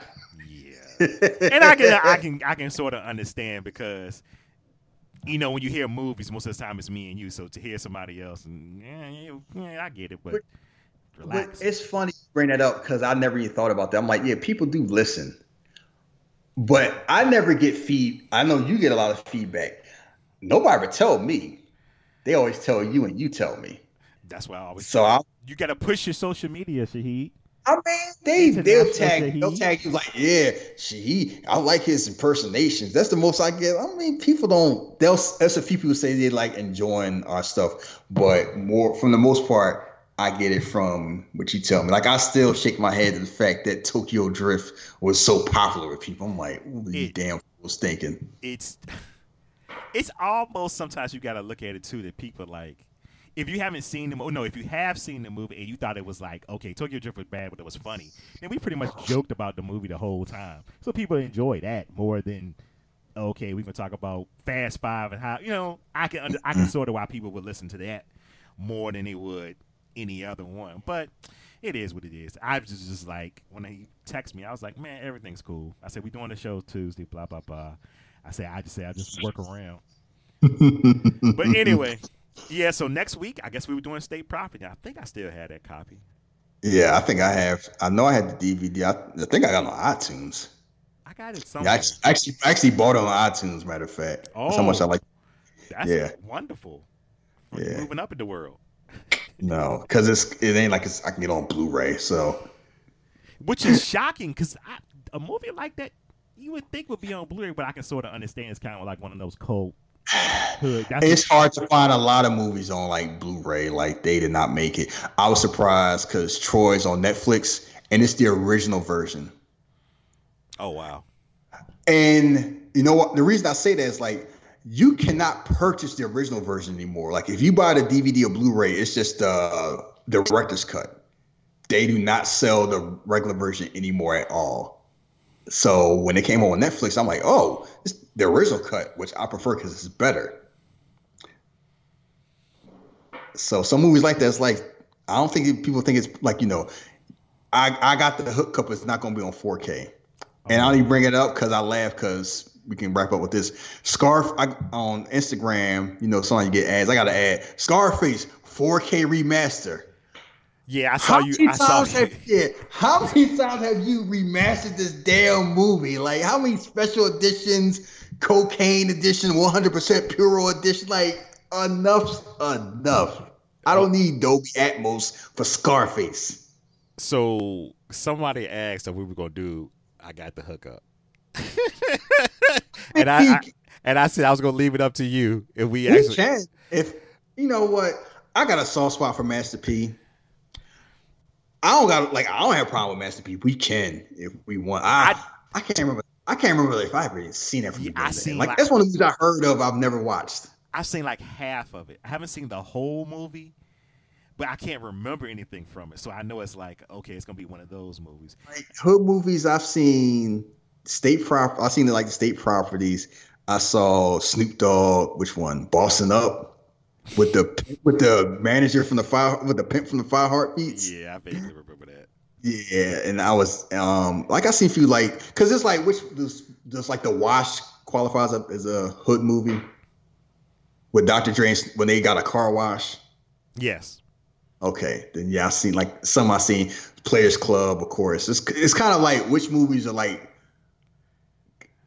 black movies and which ones are like rapper movies. Yeah, but I Like- can tell you something. If we ever do Players Club, that's gonna be a rough one. Oof, that's gonna be rough. I mean, we just saw Hustlers, We just saw Hustlers, but Players Club, Crawl, and Half Twerk. So Hustlers. it's still gonna be a rough one for me. Yeah, that is. yeah, it's some horrible shit going on in that movie. Yeah. Don't realize like until they kind of like they allude to it and don't break it down. Like, yeah, what's her name with the blonde hair? Uh, Ronnie. She was a damn rapist. Good lord. yeah. Ronnie the rapist. I'm like, ooh. It's, it's not good. But she was let's go ahead and close this save out. it. Um, So if you want to follow me on social media, you can follow me at Jeff versus the World on Twitter, Jeff versus the World on Facebook.